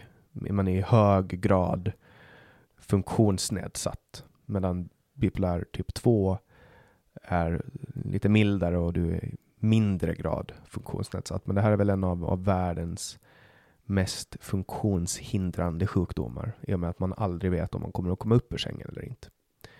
Och det är dels därför som den här podden är väldigt bra för mig, för att jag gör den vad jag än är i för. Om jag är uppe gör jag den, om jag är nere gör jag den. Uh, och, och, just att hitta rutin bara på vecka, veckobasis är väldigt viktigt för mig. Uh, och har varit väldigt viktigt för mig. Och, och, jag har liksom en plan då utarbetat med min läkare. Jag har en superduktig läkare som lägger ner hjärta och själ i att se till att jag har allt jag behöver. För han, han har nästan sett mig dö. Och, och, och, han går in på sin privata tid. För att när jag hör av mig till honom, då släpper han allt och, och tar emot mig, mitt samtal. För att han vet att, att han potentiellt sett kan rädda mig. Eh, och vi har jobbat fram en, en, en dietplan som jag ska följa. Uh, ett sovmönster, ett ätmönster, ett träningsmönster. Uh, så att vi har tagit mitt väldigt, väldigt funktionsnedsatta liv, eller mitt, mitt funktionsnedsatta tillstånd och börja bygga upp ett ramverk för hur jag kan få det att funka. Och därför har jag liksom behov av att, att jag äter 80% fett och 20% protein, inga kolhydrater. Jag tränar en timme om dagen, även om det är alltså då aktiv vila. Och jag äter bara mellan 12 och 6 på dagarna. Och um, jag, har, alltså jag har väl ett väldigt inrutat liv. Och, och, när jag följer det, då har jag väldigt goda prognoser att, att kunna överleva 40. Men det kräver också att jag ska vara helt nykter. Ta, inga ta någon form av eh, narkotikaklassade mediciner. Um, jag kan inte spela på kasino. Jag kan liksom inte göra någonting som är kopplat till beroende. Uh, så jag måste leva ett väldigt tråkigt och inrutat liv. Men om jag gör det, då får jag fortsätta leva. Om jag inte gör det, då kommer jag med all sannolikhet att, att då uh, få väldigt, väldigt mycket ångest, börja missbruka någon form av dåliga vanor och, och sen då i förlängningen sannolikt ta livet av mig, som jag försökte göra sommaren 2014. Um, för jag jobbade för mycket, jag drack för mycket, jag tog bensodiazepiner och, och jag fick liksom ingenting att funka. Och sen då hade jag så mycket ångest att jag försökte avsluta det här på egen hand och det är tyvärr så det blir för väldigt många som har den här sjukdomen. Men, men uh, det är också förklaringen till varför jag lever ett så alternativt liv som jag gör. Men det är också förklaringen till varför jag har så många bollar i luften. Just för att jag drar igång väldigt mycket projekt när jag blir hypoman. Så att det är både en välsignelse och en förbannelse. Ibland mera av det ena och mindre av det andra och tvärtom. Men när du säger att det är att chansen att du inte överlever 40 om du inte sköter det där, du menar det för att då kommer du ta livet av dig? Ja, den största, den största orsaken eh, dödsfall då när man är bland bipolära personer att de tar livet av sig. Du kan ju inte se fram så långt. Det är ändå... Nej men jag vet ju vad som händer. Om 3, 14 år. Nej jag, jag vet, jag, absolut. Men, men jag bara tänker, vad, vad, vad tror du om chanserna för, för dig själv då? Ja, men om, jag, om jag fortsätter gå på A-möten som jag gör och fortsätter hålla mig nykter, fortsätter äta den här alternativa kosten jag har, det vill säga väldigt mycket fett, kött och smör. Uh, så länge jag fortsätter träna, så länge jag liksom tar hand om mig så, så kommer det nog att gå För, för, för jag, jag, har ju en punkt här. Jag äter mycket kött. För ja. det, är, det är någonting jag hörde. Och så, för så jag satt här innan och tittade på mitt block och bara vad då äter mycket? För jag, jag minns ingenting. Men då, då är det ju någonting du har förklarat i, mm. i någon av de avsnitten där jag har hört dig. Ja, jag äter ju bara kött. Jag är carnivore. Så att jag... Det är ju som Jordan B. Peterson, han käkar ju också betydligt ja, bara kött. Det var faktiskt där jag hörde om, om carnivore första gången. Då. Jag, jag testat massa olika dieter för att få min mage att funka och för att få livet att funka. Och så. Jag testar vegan, jag testar vegetarian, jag testat allt. Name a diet och jag har testat den liksom. Och sen då till sist så gav jag mig på den mest absurda dieten jag någonsin har gjort och det var att bara äta kött. Och, Hur går det? Ja, men jag är jävligt persistent när det kommer till att testa. Du vet, jag körde vegan i ett halvår för att testa. Det var, så här, det var inte bara två veckor, tre månader, utan jag körde på liksom. Och konstaterade att det inte funkar. Folk sa att ja, men det kanske blir bättre om du bara fortsätter och fortsätter. Men det blev inte. Och det var samma med den här köttdieten. Jag började och gjorde många misstag och köpte billigt kött och så. Men när jag kom till Åland och, och fick åländskt kött och åländskt smör som har en, en, det håller en väldigt generellt sett och en väldigt, väldigt hög kvalitet. Speciellt när jag äter med min kompis Jonas Rosenberg och hans familj då har en, ehm, de, de, har, de har köttdjur, ehm, Highland Cattle Core. Och, och, och, det är otrolig, otrolig skillnad på det köttet. Så magen funkar och jag mår bra och, eh, och så. Och det, man hittar någonting som funkar så att folk säger att jag kommer att få cancer men det, jag föredrar att, att, att kunna e-, äta och slippa gå på toa tre gånger om dagen. Liksom. Eh, och hellre, då får jag cancer om, om det så, så är priset jag får betala. Men vad spännande att, att, du, att du, du får magen att funka. Jag äter ju liksom också, jag äter mycket kött, älskar kött, grillar hela tiden.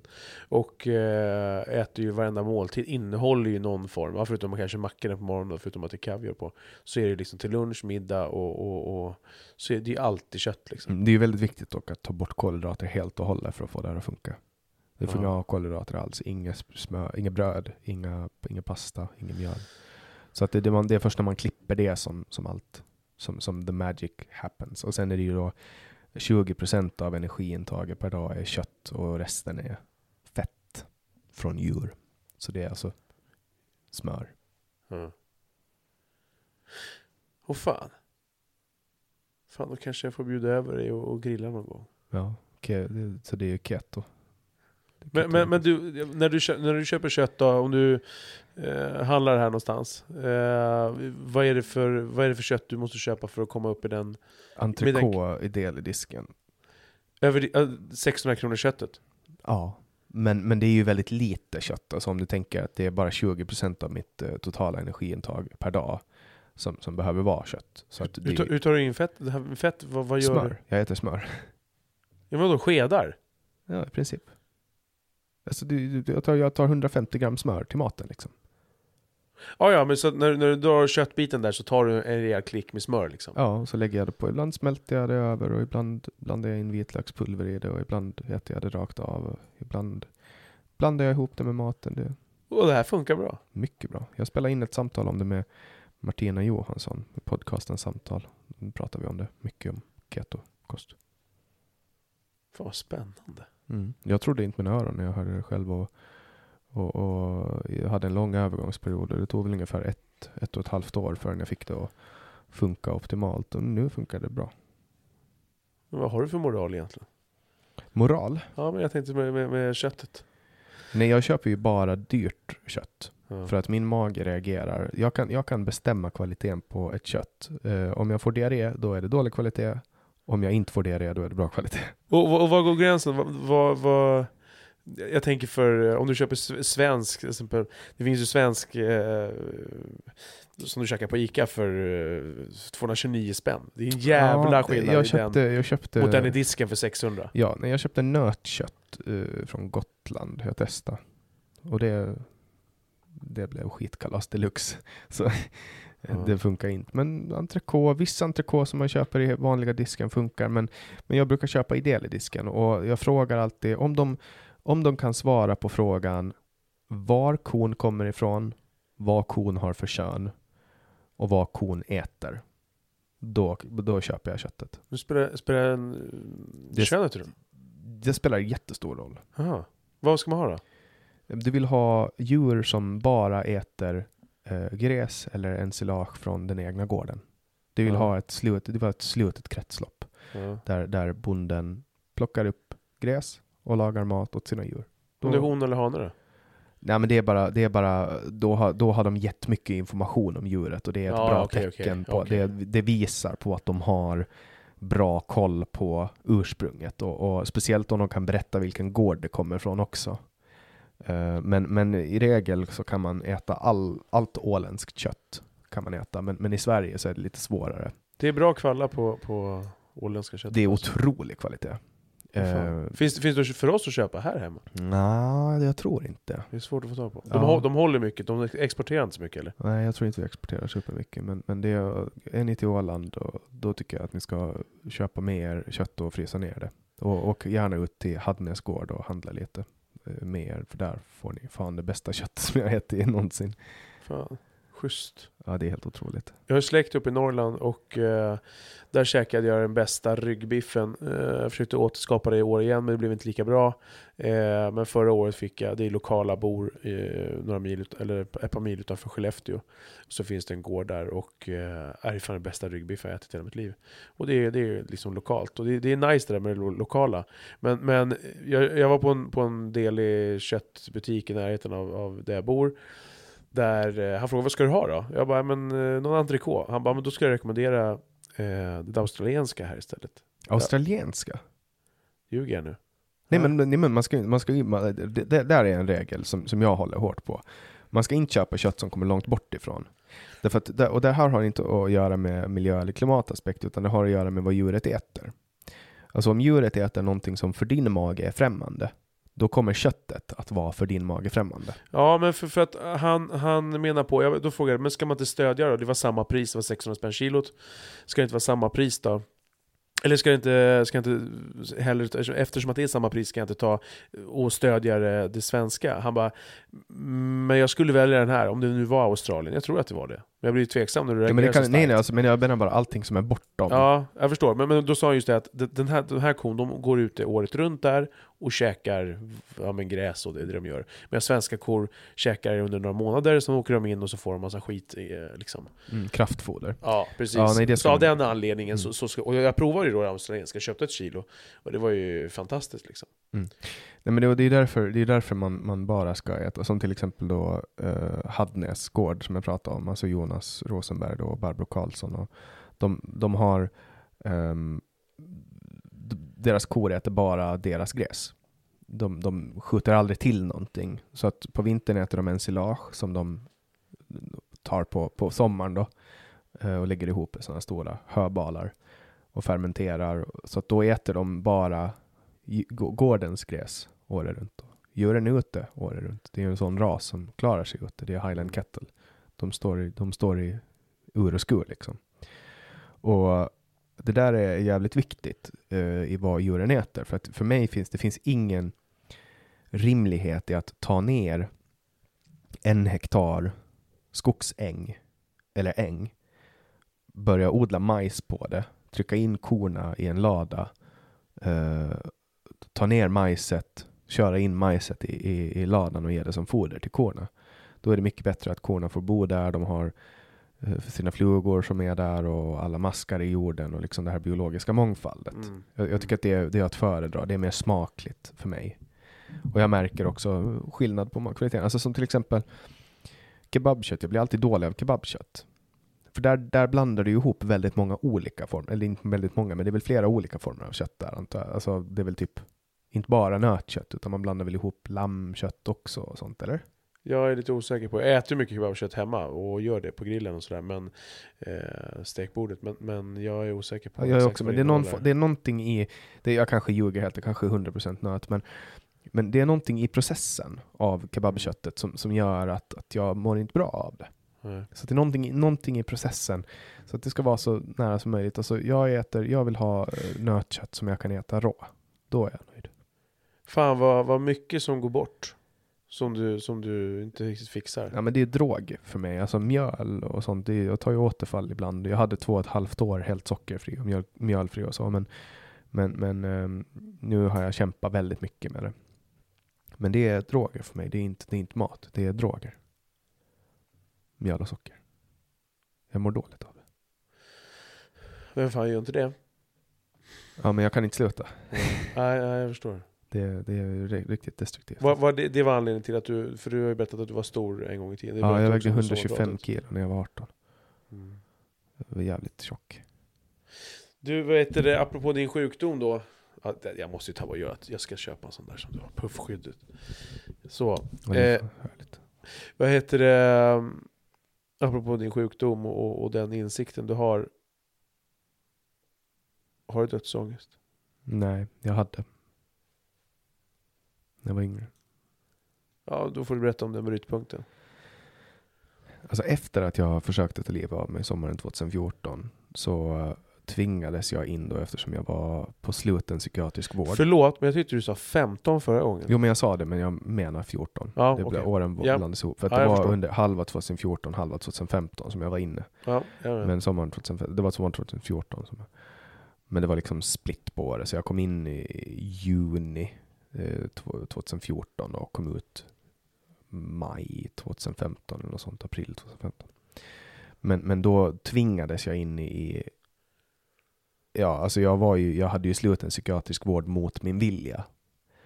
Så jag var ju där då mot min vilja i början och sen övergår ju det till det som då är juridiskt sett frivillig vård. Men det är, mår man så dåligt som jag mådde och försöker skriva ut mig så tar de in en på nytt liksom.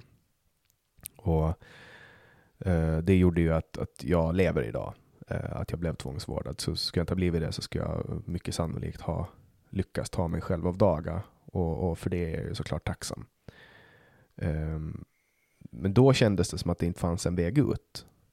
Det, det kändes verkligen som att allting var mörkt och, och så. Uh, och då blev jag tvungen att lägga om väldigt många saker i mitt liv. Alltså, jag fick börja på allvar inse att det här med alkohol var någonting väldigt, väldigt destruktivt för mig. Och så. Och under den här tiden som jag använde alkohol och benzo för att reglera mitt humör, då hade jag väldigt mycket ångest och dödsångest också. Jag fick panikångestattacker som gjorde att jag, jag trodde på riktigt att nu dör jag. Jag kunde flera gånger om dagen uppleva att nu, nu dör jag. Det här är slutet liksom. Och, och det är ju ren och skär dödsångest att, att ligga på golvet och tro att man ska dö liksom, eller stå i en matbutik och, och, inte få luft eller du vet, någonting sånt. Och, och det enda som kunde dämpa det här var eh, att jag stoppade in någonting i min kropp. Eh, och så gjorde jag ju också, men biverkningar av det då till sist då, att sova för lite, jobba för mycket, dricka för mycket. Eh, det, till sist så går det inte. Och då, då kraschar man. Och det hände för mig. Jag kraschade. Men, men, men det där, ja, jag förstår att det är...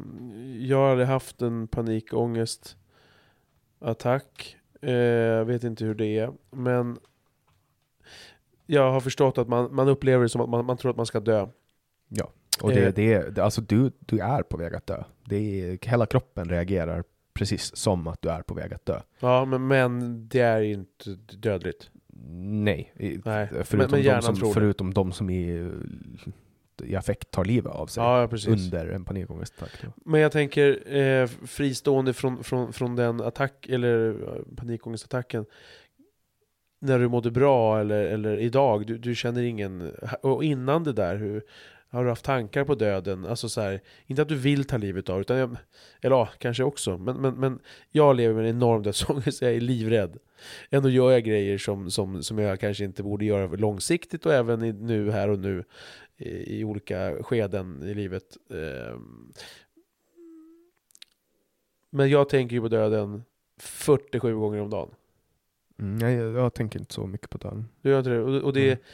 Och, och hur, om du inte gör det då, hur tänker du eh, kring det faktum att du tror att, eh, eller det finns en risk för det som händer att, att du, när du är 40, att du inte ens ska bli 40, bli äldre än 40. Alltså jag vet att om jag gör som jag har gjort idag, det vill säga sover ordentligt, Ja, jo. äter ordentligt, träna, vara aktiv, duscha, vara bland folk, gjort det jag ska, då är det ingen fara. Och fortsätter jag göra det en dag i taget, då kommer jag klara mig. Men börjar jag som jag gjorde förut igen, jag börjar missbruka, börjar eh, missköta mig, då, då är jag körd. Liksom. Vad grundar sig allt det här? För alltså, eh, det är ju inte bara en grej. Ja, men jag har ett svart hål i mig som slukar allting, som vill ha mera, som aldrig går att tömma. Men vad, vad kommer det ifrån? Ingen aning, det bara är där. Ja, men, men vad kan man göra? Ja, det är väl genetiskt. Går jag på ett A-möte så slutar jag det tillfälligt. Hjälper jag en annan alkoholist slutar jag det tillfälligt. Vad så, då slutar? Sluter hålet tillfälligt. Stänger hålet tillfälligt. Mm, Ja, ja. Men, men...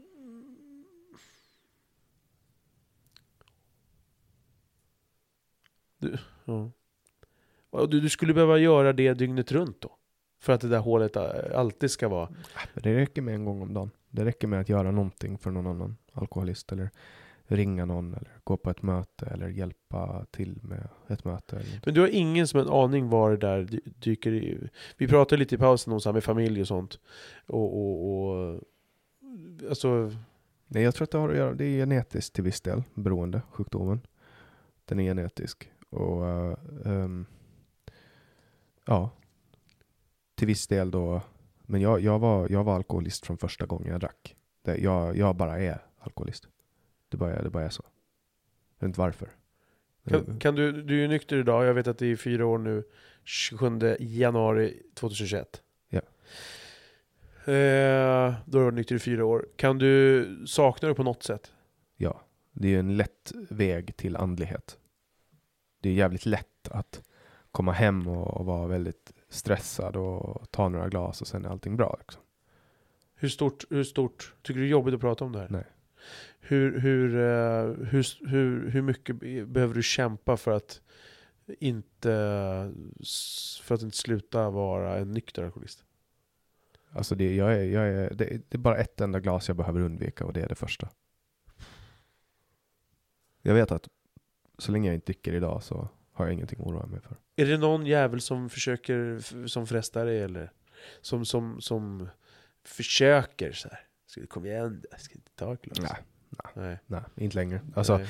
det, alltså det händer i somras när en person öppnade en, en öl då, och jag kände lukten. Då, då kände jag att oj jävlar vad jag blev sugen på en öl. Då tog jag upp telefonen och så ringde jag en person i programmet direkt. Men, men kan du, eh, och, och det är inte att tala om att ta en alkoholfria heller eller?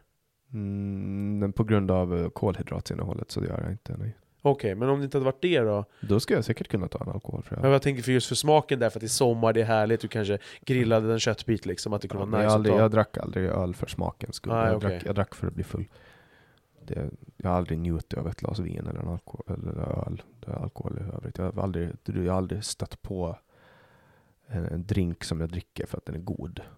Jag, jag vill ha Pepsi Max om jag ska dricka någonting för att jag tycker att jag njuter av smaken. Eller Trocadero utan socker. Men, men aldrig alkohol. Det alkohol det är ju fucking det ett lösningsmedel liksom. Det, Mm. det är inte gott. Alkohol är inte gott. Tycker Alltså, du inte? Nej, men det du blandar, ju, du, har ju, du blandar ju med saker för att få Jo, bort. jo. Det, alltså, Jo. det finns, det, och sen, sen har du liksom desto mer bisarra blandningar, desto lättare är det att få ner det. Typ Baileys eller Minto eller salmiak eller Minto är gott. Nej, det, jag tycker inte att någonting som river sönder, alltså det är inte meningen att det ska vara i vår kropp alltså. Det är speciellt inte de här koncentrationerna. Jag tycker inte att det är gott. Mm. Och det enda jag tänkte på när jag satt med ett glas i handen var nästa glas. Det var allt jag kunde tänka på. Jag kunde aldrig slappna av. Det enda jag tänkte på hur, hur ska jag få i mig så mycket som möjligt utan att folk ska reagera på att jag dricker skitmycket. jag är ju av med det nu. Jag behöver inte, jag är inte slav till alkohol längre. Det är inte jobbigt att vara nykter så länge man tar, gör jobbet. Att bli nykter de första två åren var skitjobbiga. Första året var, alltså de första två åren som jag gick på möten i Stockholm, så gick jag på, jag gick på tusen A-möten mina första två år. Det är tre möten om dagen ungefär. Bara för att kunna hålla mig nykter. Shit alltså. Det är alltså, vi snackar om hundratals människor som har varit inblandade i att jag ska hålla mig nykter.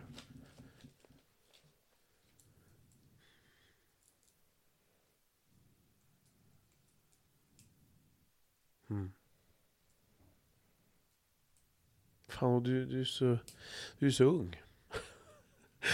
Hela tjatet om det, men jag menar bara att det, det är... Ja, det är... Jag känner mig gammal nu. Jag går på en skola med folk som är så här 18, 19, 20. Mm. Nu är jag snart 27. Så jag känner mig gammal. Då på daglig basis. Jag brukar till och med gå och dricka kaffe med lärarna när de har kaffetid. Så, så glider jag ner där och sitter och pratar med dem. Och bara för att komma tillbaks liksom, till det här vuxna. Ja, för, för att, var du lillgammal när du var liten? Eller? Ja, för fan. Jag satt, med, jag satt i vuxenbordet. Ja. Och pratade politik med gubbarna liksom, och tanterna. Men nu känns du inte så lillgammal som jag kan tänka mig att, att man kanske uppfattar det då kanske. Men, men, men, men, men man märker ju poddarna som du har att du, du, eh, du kommer bra överens med de äldre. Och, och liksom, ja, verkar tycka det är kul att hänga med, med äldre. Jag älskar ju att träffa människor. Ja. Alltså, speciellt om, om de har någonting roligt att berätta. Det är ju, alltså, det är ju inte jätteofta jag träffar någon i 18-19 års åldern som ehm, är som mig. Om du förstår vad jag menar. Läser jättemycket böcker och funderar väldigt, väldigt mycket. Eh, det, det, är ju inte, det är ju inte representativt för den ålderskategorin, om man säger Nej. så. Och, och, och när du har någon som har 30 års erfarenhet av att vara myndig, då har de ju också sannolikt upplevt väldigt mycket och lärt sig mycket saker på vägen. Och, och det tycker jag är intressant. Spännande. Mm. Du, nu behöver jag fan ta en liten paus till och bara dricka ett vatten.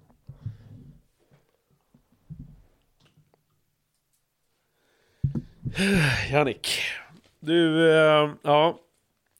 Jag tänkte att vi eh, har en annan fråga här nu. Eh, känner du dig svensk? Både ja och nej. Jag har ju en, en ganska splittrad bild på det här med identitet. Jag kommer ju från Åland som är en autonom region i Finland, eh, vilket innebär att vi har självstyrelselag som reglerar vad vi har lagstiftningsbehörighet över. Och vi är inte en nation och vi är väldigt små, så vi är 30 000 personer. Eh, För små för att kunna klassas som en egen nation och även också att kunna känna nationstillhörighet till. Så det närmast man kan beskriva det är lokal patriotism. Eh, när det kommer till nationalism så känner jag större nationalism gentemot Finland av att vara i Sverige. Min finska identitet växer när jag är i Sverige Ja. på grund av att jag ser kulturyttringar som jag inte gillar. Och, och, och då växer min finska nationalitet. Men om man frågar någon finne, då är jag absolut inte finsk. Okej. Eh, så jag är lite vilsen och jag är absolut inte svensk heller. För att mm, med min dialekt så, så är man inte svensk. Eh, även om då min farfar är född i Sverige och, och så. Min släkt härstammar många, många, många generationer bak i Sverige, i Sverige och jag heter Svensson och så. Eh, så både ja och nej. Jag är väl kanske lite vad man kan säga en invan- hybrid. Ja, en hybrid. Invandrare, återvandrare. Jag vet inte, men, men, men visst. Men vad är det för kulturyttringar som du menar att du inte tycker om? Jag är väldigt fascinerad av den svenska tystnadskulturen. Att man, man ogärna vill prata om saker som har hänt i historien och man vill gärna revidera historien och försköna historien. Och man ska liksom inte prata om, om dåliga saker. Det fascinerar mig. Därför att tar man andra världskriget som exempel så är ju Sverige väldigt förtegna i vad man egentligen höll på med under andra världskriget. Medan man i Finland är väldigt öppen. Alltså i Finland så vi gjorde fruktansvärda saker. Alltså. Vi hade ett blodigt inbördeskrig där finska unga män var tvungna att avrätta sina egna bröder, sina egna landsmän, ställa dem på knä och arkebusera dem, alltså skjuta dem i bakhuvudet. Uh, och, och, det här är ett stort nationellt trauma för alla inblandade. Att det är fan det värsta man kan göra. Ja, alltså mörda andra människor. Människor som är ens. Alltså, ena dagen så, så går man i samma skola och jobbar på samma jobb och andra dagen så har man ett blodigt inbördeskrig där man ska mörda varandra. Men, men du kommer aldrig att höra en finne som, som skäms över det här. Därför att det här är historia. Vi var inte med, vi var inte där, vi var inte delaktiga. Um, och vi har eh, förmågan att prata om det. För vi pratade om det från början i Finland. Och därför är det ingen sån här hysch-hysch grej över det. Men i Sverige, om man ens liksom pratar, vilket har varit ganska aktuellt nu med Aron Flams bok, det här är en svensk tiger, där han pratar om hur, hur man då ko kollaborerar med nazist-Tyskland under andra världskriget. Folk säger att nej, men han hittar på, han ljuger och nej, det här är inte sant. Eller så säger de att ja, men det här visste man redan. Men man vill inte prata om det. Och det fascinerar mig. Varför är det så? Varför får inte vi prata? Jag kommer här från, från Finland, från ingenstans. Och, och varför? Och, och, det är lite roligt att folk har liksom ifrågasatt mig också här i Sverige. Att ja, men varför kommer du hit då? Om Sverige är så jävla dåligt. Så här, vad, vad gör du här? Jag säger inte att Sverige är dåligt. Jag bor ju i Sverige. Ja, alltså, jag kan ju få den kommentaren också, men varför flyttar du någon annanstans då? Jag får också den kommentaren när, jag, när, när folk tycker att jag, jag kallar Sverige ibland för, jag vet att jag överdriver Nordkorea och sådär, men, men, men, men, men det säger de till, till och med till mig. Liksom. Men varför är du kvar här? Det är bara att flytta. För att man, så, så när Aron sa, förlåt att jag avbryter, men han sa, men var, när, varför skulle kritik mot det man tycker om varför, liksom, man, man säger väl saker för att man, man visar att man, man, man bryr sig och, och, av kärlek vill att någonting ska bli bättre. Varför skulle kritik av det man tycker om betyda liksom, Exakt. motsatsen? Ja. Förlåt. Nej, jag, jag, jag känner en eh, stor eh, respekt inför det svenska folket och, och dess eh, vanor och, och, och så. Men jag är ständigt fascinerad av det svenska systemet och, och, och hur det har blivit som det har blivit. Jag, och jag vill göra om det i grunden. men, men, men förutom det här med Aron, jag tänker det här med Aron, han kom ju som en ensam aktör och kommer med hela den där skiten. Så att jag tänker, och så går man emot en, en historia som har varit den, liksom den konsensus som har varit så länge och sådär. Och så säger alla, ja, men det där visste vi redan och bla bla bla. Förutom det då, förutom det exemplet. Vad, vad, kan du säga något mer som du, som du, som du, som, apropå det här med tystnad liksom? Det, det är väldigt svenskt att, att man men det här med att till exempel stå i kö, det, det är en grej som, som jag ständigt förvånas över att svenskar trivs så jävla bra i kö. Det ska vara liksom ordning och reda. Ja. Och vadå, hur gör finnarna då menar du? Alltså man vill ju inte stå i kö, man skyndar ju på. Alltså de som, de som tar emot, eller någon handläggare eller whatever, de sitter inte och slöar, Nej. latar. Jag skulle aldrig kunna sitta på Skatteverket som handläggare och, och köra på i två knop som de gör. Så att man måste ju köra i marschfart åtminstone. Om man ser att det är människor som väntar, det är ju inte meningen att det ska bli kö. Det ska inte bli köbildning, då, inte, då funkar inte systemet. Förstår du vad jag menar? Ja då är det större efterfrågan än vad det finns tillgänglighet av, av handläggare eller whatever. Och, och, så.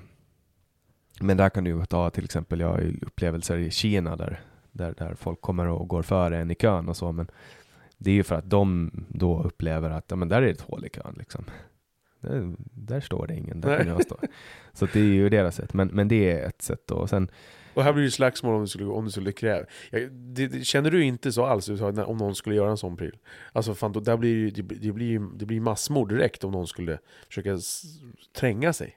Ja, men det, händer, det har faktiskt hänt där och då har jag, då, då, då har jag beroende på vilket humör jag är på så, så kan jag faktiskt bli och straffa dem. Ja. Ibland bara med blickar och ibland tränger jag mig före tillbaks liksom. Ja. Men, men eh, det skedde. Där kommer svensken in i det. Ja, Fast svenskar kan också acceptera att ah, han där gick före. Ja. Det... Och, och, så, och, så, knyter man näven och så går man hem och, och, och så slår man frugan. Ja, eller handen i väggen i alla fall. Ja. Så. Men, men ja, nej men det är sånt som är lite, lite svenskt. Typ. Och så det här med att man ska fika, det är väl också jävligt så att man, man ska sitta ner och fika. Och det tycker jag om. Jag, fan, jag älskar att sitta ner och dricka kaffe med folk. Det är, fan, det är bara att ibland så blir det ju som, nästan som en ursäkt, som på fikaplatser och, och, och, på arbetsplatser, så det fikas ju hela tiden. Och fikas det inte så går man och hämtar något jävla fikande på vägen från toan när man har liksom varit på muggen. Eh, men det är nice också, och vi är ju kända för det. Men, men, men jag har en berättelse från, eller en, en, en line som min, min, mina barns lärare drog. Han, han är finne, jättefinne. Eh, jättestark brytning sådär. Och så pratade vi lite om fin, finska, Finland, finländare och, och, och, finnar och svenskar. Och då säger han så här, eh, nej men alltså, jag frågar men hur är ni med konflikter och sådär? För han berättade att just han personligen är lite konflikträdd och sådär. Jag bara, men fan, för oss ser ju vi, eller jag ser, det kanske bara pratar mer om mig, mina fördomar. Men jag ser ju finnar som de på, eh, du vet han på K-Rauta eh, reklamen. Jarmo. Jarmo. Det är så man ser dem. Liksom. Och han bara, nej men alltså vadå, vi ser ju upp till er, för ni är ju lite mer sådär, vi ser ju upp till er svenskar, för svenskarna är ju lite mer, ni pratar ju med varandra. tänkte, Jaha, vi, när då? Alltså, vi pratar ju inte med varandra när vi, när vi sitter på bussen och sådär, eller när vi ses vid buss, på busshållplatsen, då är man ju sinnessjuk om man hälsar på någon. Jag ser ju det när man hälsar på någon som, där det inte förväntas att man ska hälsa. Mm. Jag tror att det de syftar på är väl typ att när man står i en hiss med en svensk så tycker de det är jobbigt att det är tyst, så då småpratar ja. de hellre om vädret. Och det uppfattar en finne som att, ja men här har vi en pratkvarn liksom. typ så. Ja, så för, för, han, för han menar på så att, men, även på bussen sådär, nej, men, uh, i Finland så sätter, sätter man sig aldrig bredvid någon bussen, det gör ju ni här i Sverige. Nej, det gör man inte i Sverige, det är bara skitsnack. Ja, men jag blev också lite förvånad. Ja, det, det, men det är så här, det där, vi avfärdar det där. Nej, men han kanske, han kanske, han kanske blivit lite försvenskad då, eller? Eller ja, att han, för att han, han var så himla övertygad och tyckte att nej men vadå, ni är så himla sydeuropeiska liksom. Ja, en snubbe som hoppade på, satt sig bredvid mig på, på en buss i Paris en gång. Och då så här, tittade jag runt mig och så här, fullt med tomma öar. Han bara, varför sätter du, alltså, så här, varför kommer du och sätter dig bredvid mig ditt jävla CP? Det här kan ja. du, så kan du inte göra. Ja. Så att det, det, där är, det där har jag ju också i mig, men varför, varför, varför terrorisera någon annan med sin lekamen när man kan sitta helt själv liksom? Mm. Det är ju en nattbuss. Mm. Inte vill jag sitta bredvid en jävla gubbe när jag ska sova på en nattbuss. Nej, det är korrekt. Mm. Men, men alltså, för jag tänker på det här, du, alltså stolthet, vi pratade om det, alltså jag tänker på det är också någonting man... Det är så fult på något sätt. Eh, jag är jättestolt över att vara svensk. Jag är jättestolt, jag vet, alltså, eh, jag är stolt att bo här. Jag är stolt eh, när jag ser flaggan. Men ändå så har jag också någon, någon, någon negativ tanke. Eh, jag gick ju när jag var liksom med, med kängor och bomberjacka och gick och firade nationaldagen och hade min svensk flagga över, över axlarna liksom och så här. Och, och, det var ju inte käft som firade i, i stan, liksom, utan man gick ju själv. Mer eller mindre. Och, men jag kan ju ändå känna, man har ju någon slags, jag, jag känner någon slags eh, eh, skämskudde, eller inte skämskudde, men när jag ser, jag har till exempel Sverigeflaggan på min, på min arméväska här. Den, man får ju någon sån här negativ, vad heter det här ordet? Kon, konnotation. Det här, man får en, att man Association? Ja, det finns ett annat finare ord som börjar på K. Rätt saker och ting inne. Ja, skitsamma. De enda orden på K som jag använder det är kuk och knulla. Okej, okay, ja men inte kuk och knulla. Men, men, men man associerar det på något sätt med så, sådana som, som, så som jag var klädd liksom. På 90, slutet på 90-talet, i början på 2000-talet. Och, och, och jag... Korrelation? Korrelation. Nej, nej, nej. Konnot, konnotation. Kon, konnotation. Alltså att man... Det här ordet har ju också en negativ... Kon, vet inte vilket ord jag använder. Nej, jag, jag, vet, jag vet faktiskt inte. Jag, jag skulle bara säga association. Nej. Jag är för att använda så lätta ord som möjligt. Ja, absolut. Men kör på, kör ja, på. Nej, men och, och... Det här med flaggan, när man ser den. Eh, jag känner någon, det finns någon, någon slags fult... Eh... jag har en skön historia där. Ja, Eller inte skön, den är jävligt oskön. Jag jobbade på ett svenskt företag och så skulle vi ta emot en kund i ett konferensrum och så hade vi fyra fotbolls-VM och, och så, så, hade vi hängt upp en svensk flagga. Mm. Och så hängde den kvar från fotbollsfirandet och så kommer vi in i konferensrummet och kunderna är på väg.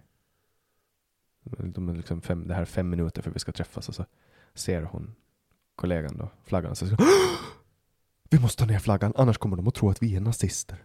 Säger hon. Ja, och du ler. Man vill bara resa tillbaka i tiden och skallen. Alltså, ja det är skittragiskt. Det är just det där jag menar. Skulle det hända i Danmark, skulle det hända i Finland, skulle det hända på Åland, skulle det hända i någon annat jävla... Åh fan vad lack jag blir. Ja, ja men det, det, det, är precis det där jag menar. Och det är så här, mina barn, på mina barns skola så sjöng vi inte nationalsången. Eller de, eller de sjöng inte. Så då frågade jag här för två år sedan så här. Då gick jag in till musikansvarig och sen till rektorn. Varför sjunger vi inte? Och de går på en internationell skola så det är massa nationaliteter.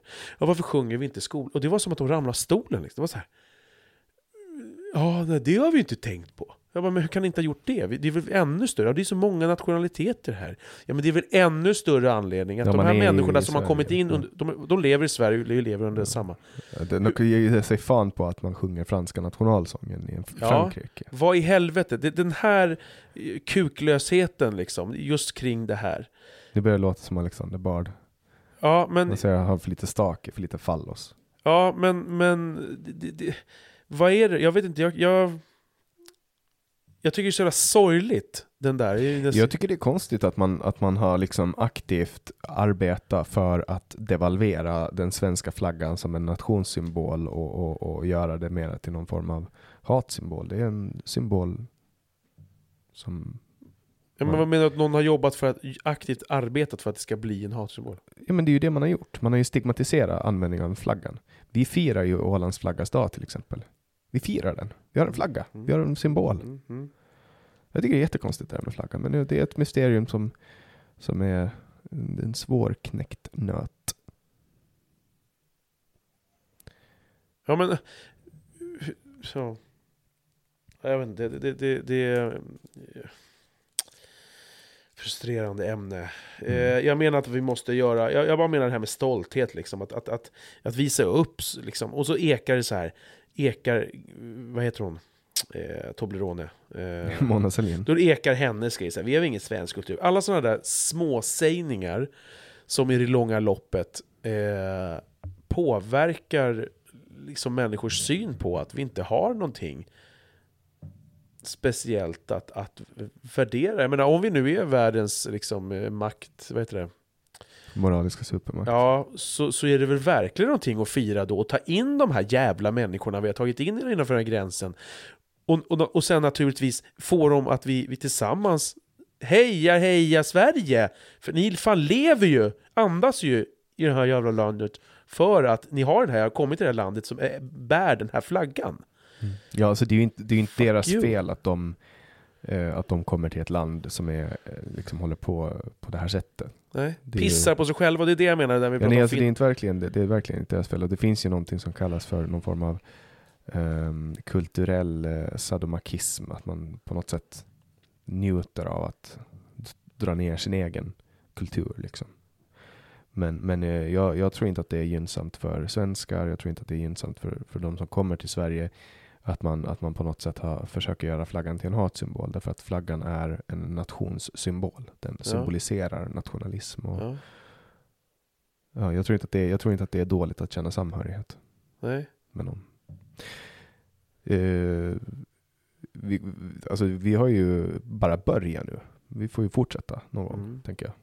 Absolut. Om du, om du är för att ha samma gäst flera gånger så ja. du får komma hit när som helst om du vill podda av dig. Ja, jättegärna. Jag har ju en, jag har en policy att jag har bara en gäst en gång. Så. Ja, jag förstår. Uh, men, men, vi har ju inte nu plöjt av public service, men vi får ju ta det ett annat, ett annat avsnitt. Jag hänvisar, jag hänvisar till samtalet med Aron Flam där i dekonstruktiv kritik som jag också har varit med i. Ja. Får du höra allt om public service. Men bara det här med, det här med, bara med stolthet och finna, jag menar, de, de, de, de skäms ju inte för det precis som sin historia. Så skäms väl inte de för saker vi skäms för. Och som vi har svårt att yttra. Nej. Nej. Så det är ju någonting som är liksom begränsat för Sveriges liksom, rikes gränser någonstans. Ja. Kolla Norge, kolla Danmark. Det beror ju på någonting och det, det där är fan farligt att inte man, prata man om grejer. Man förtränger sin historia tror jag. Jag tror att det handlar om det. Mm. Ja, men du, vi får, eh, vi får göra om det här. Eh, tack för att du var med idag och ehm, eh, nu avslutar jag det lite förbannat här, men det, det, det tycker jag har sin plats också. Tack Patrik. Ja, ja tack själv Jannik. Eh, vi hörs framåt. Ha det bra. Detsamma. Tja!